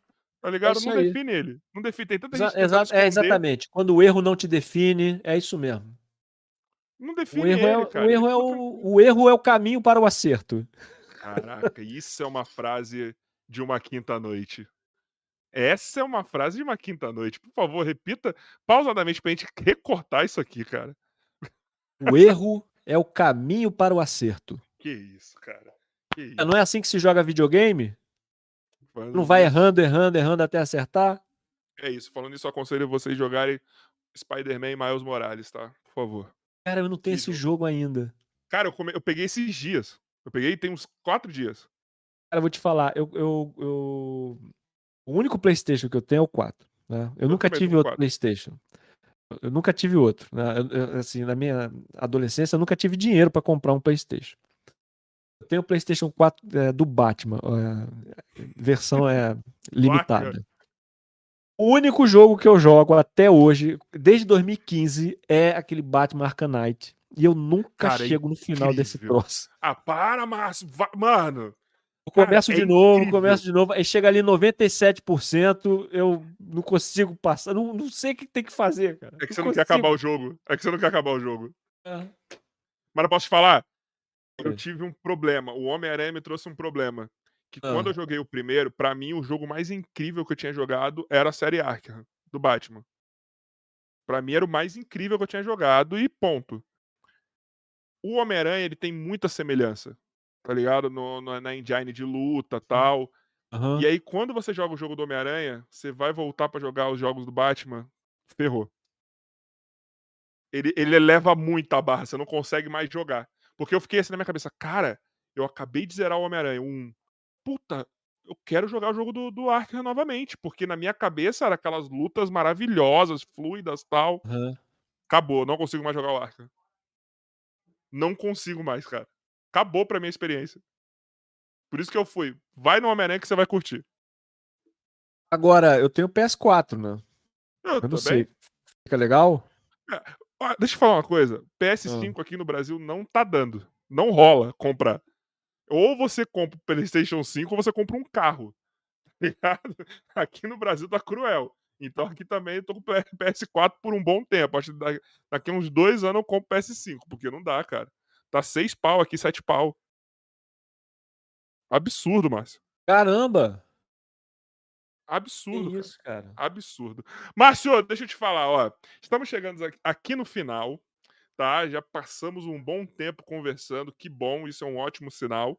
E eu tenho uma pergunta que eu faço para todos os convidados, que é a pergunta mais importante que a gente faz aqui. Pergunta aquela que fez você chegar aqui nesse podcast. Olha lá. Que é o seguinte, Márcio, a gente sempre pede para o nosso convidado uma indicação de convidado, para a gente ter uma conversa tão foda quanto você tivemos aqui com você. E alguém de preferência você possa fazer uma ponte aí para nós, lógico, porque a gente não é besta, né? Deixa eu ver aqui quem que a gente pode chamar. Eu gosto que pense aí, ó. Michael vocês já entrevistaram o Silva? Não, não sei. Canal Sim Sou Silva? Caraca, eu vou procurar agora, não, conhe... não conheço o canal. Chegou assim, já tô interessado para ver, peraí. Joy também deve estar procurando, que eu conheço. Sou o Silva. O Silva, ele. Eu conheci o canal dele porque ele fazia um trabalho muito parecido com o meu, Ah, eu já vi o canal dele. só que com cinema. Já vi o canal dele, é, é muito bom, já vi alguns vídeos já. E eu, eu olhava assim e falei, cara, o cara fala as coisas que eu falo, só que voltado pro cinema, pras cores, pra iluminação. E esse eu tenho contato. Gostei. A gente tá numa fase trazendo a galera da Nerdice aqui, que eu acho maravilhoso. Eu acho maravilhoso. E eu já vi, já vi acho que uns dois vídeos deles já. Eu achei muito legal. E hoje ele tá muito ligado na cultura nerd, na, na cultura geek, né, que o pessoal fala, Sim. que são esses animes e tal. Ele tem feito muito vídeo sobre isso. Pode ser uma boa. Bom, eu tenho o contato dele aqui. É nóis, sim, sou o Silva, é nóis. Tá? Márcio, cara, eu só quero te agradecer pelo papo. Vou te falar que eu não vi passando esse tempo, não vi essas duas horas e meia passando, tá? Cara, eu, eu quero te agradecer de verdade, cara. Um prazer estar aqui conversando com, com você. Um prazer mesmo ter destinado esse tempo todo pra gente ficar aqui trocando essas figurinhas, trocando essa ideia. Por mais papos como a gente, esse que a gente teve com você agora. Cara, obrigado de coração por ter vindo, viu? Cara, eu que agradeço e quero falar pro pessoal que tá aí, ó. Vamos apertar o botãozinho do like aqui, que eu acabei de apertar aqui também. É, foi bom pra caramba. Ó, o, você e, e o Emerson são muito gente boa, tá? A gente, eu, eu tive uma conversa ontem, o Emerson me ajudou pra caramba aqui pra montar minhas coisas. Muito legal. E realmente, isso que você falou, a hora voou e eu nem percebi. Ele é E legal com você agradecer- só, tá? Oi? Ele só é legal com você, viu? Comigo até hoje eu não descobri ele sendo legal, não, mano. Tô, tô nessa espera aí.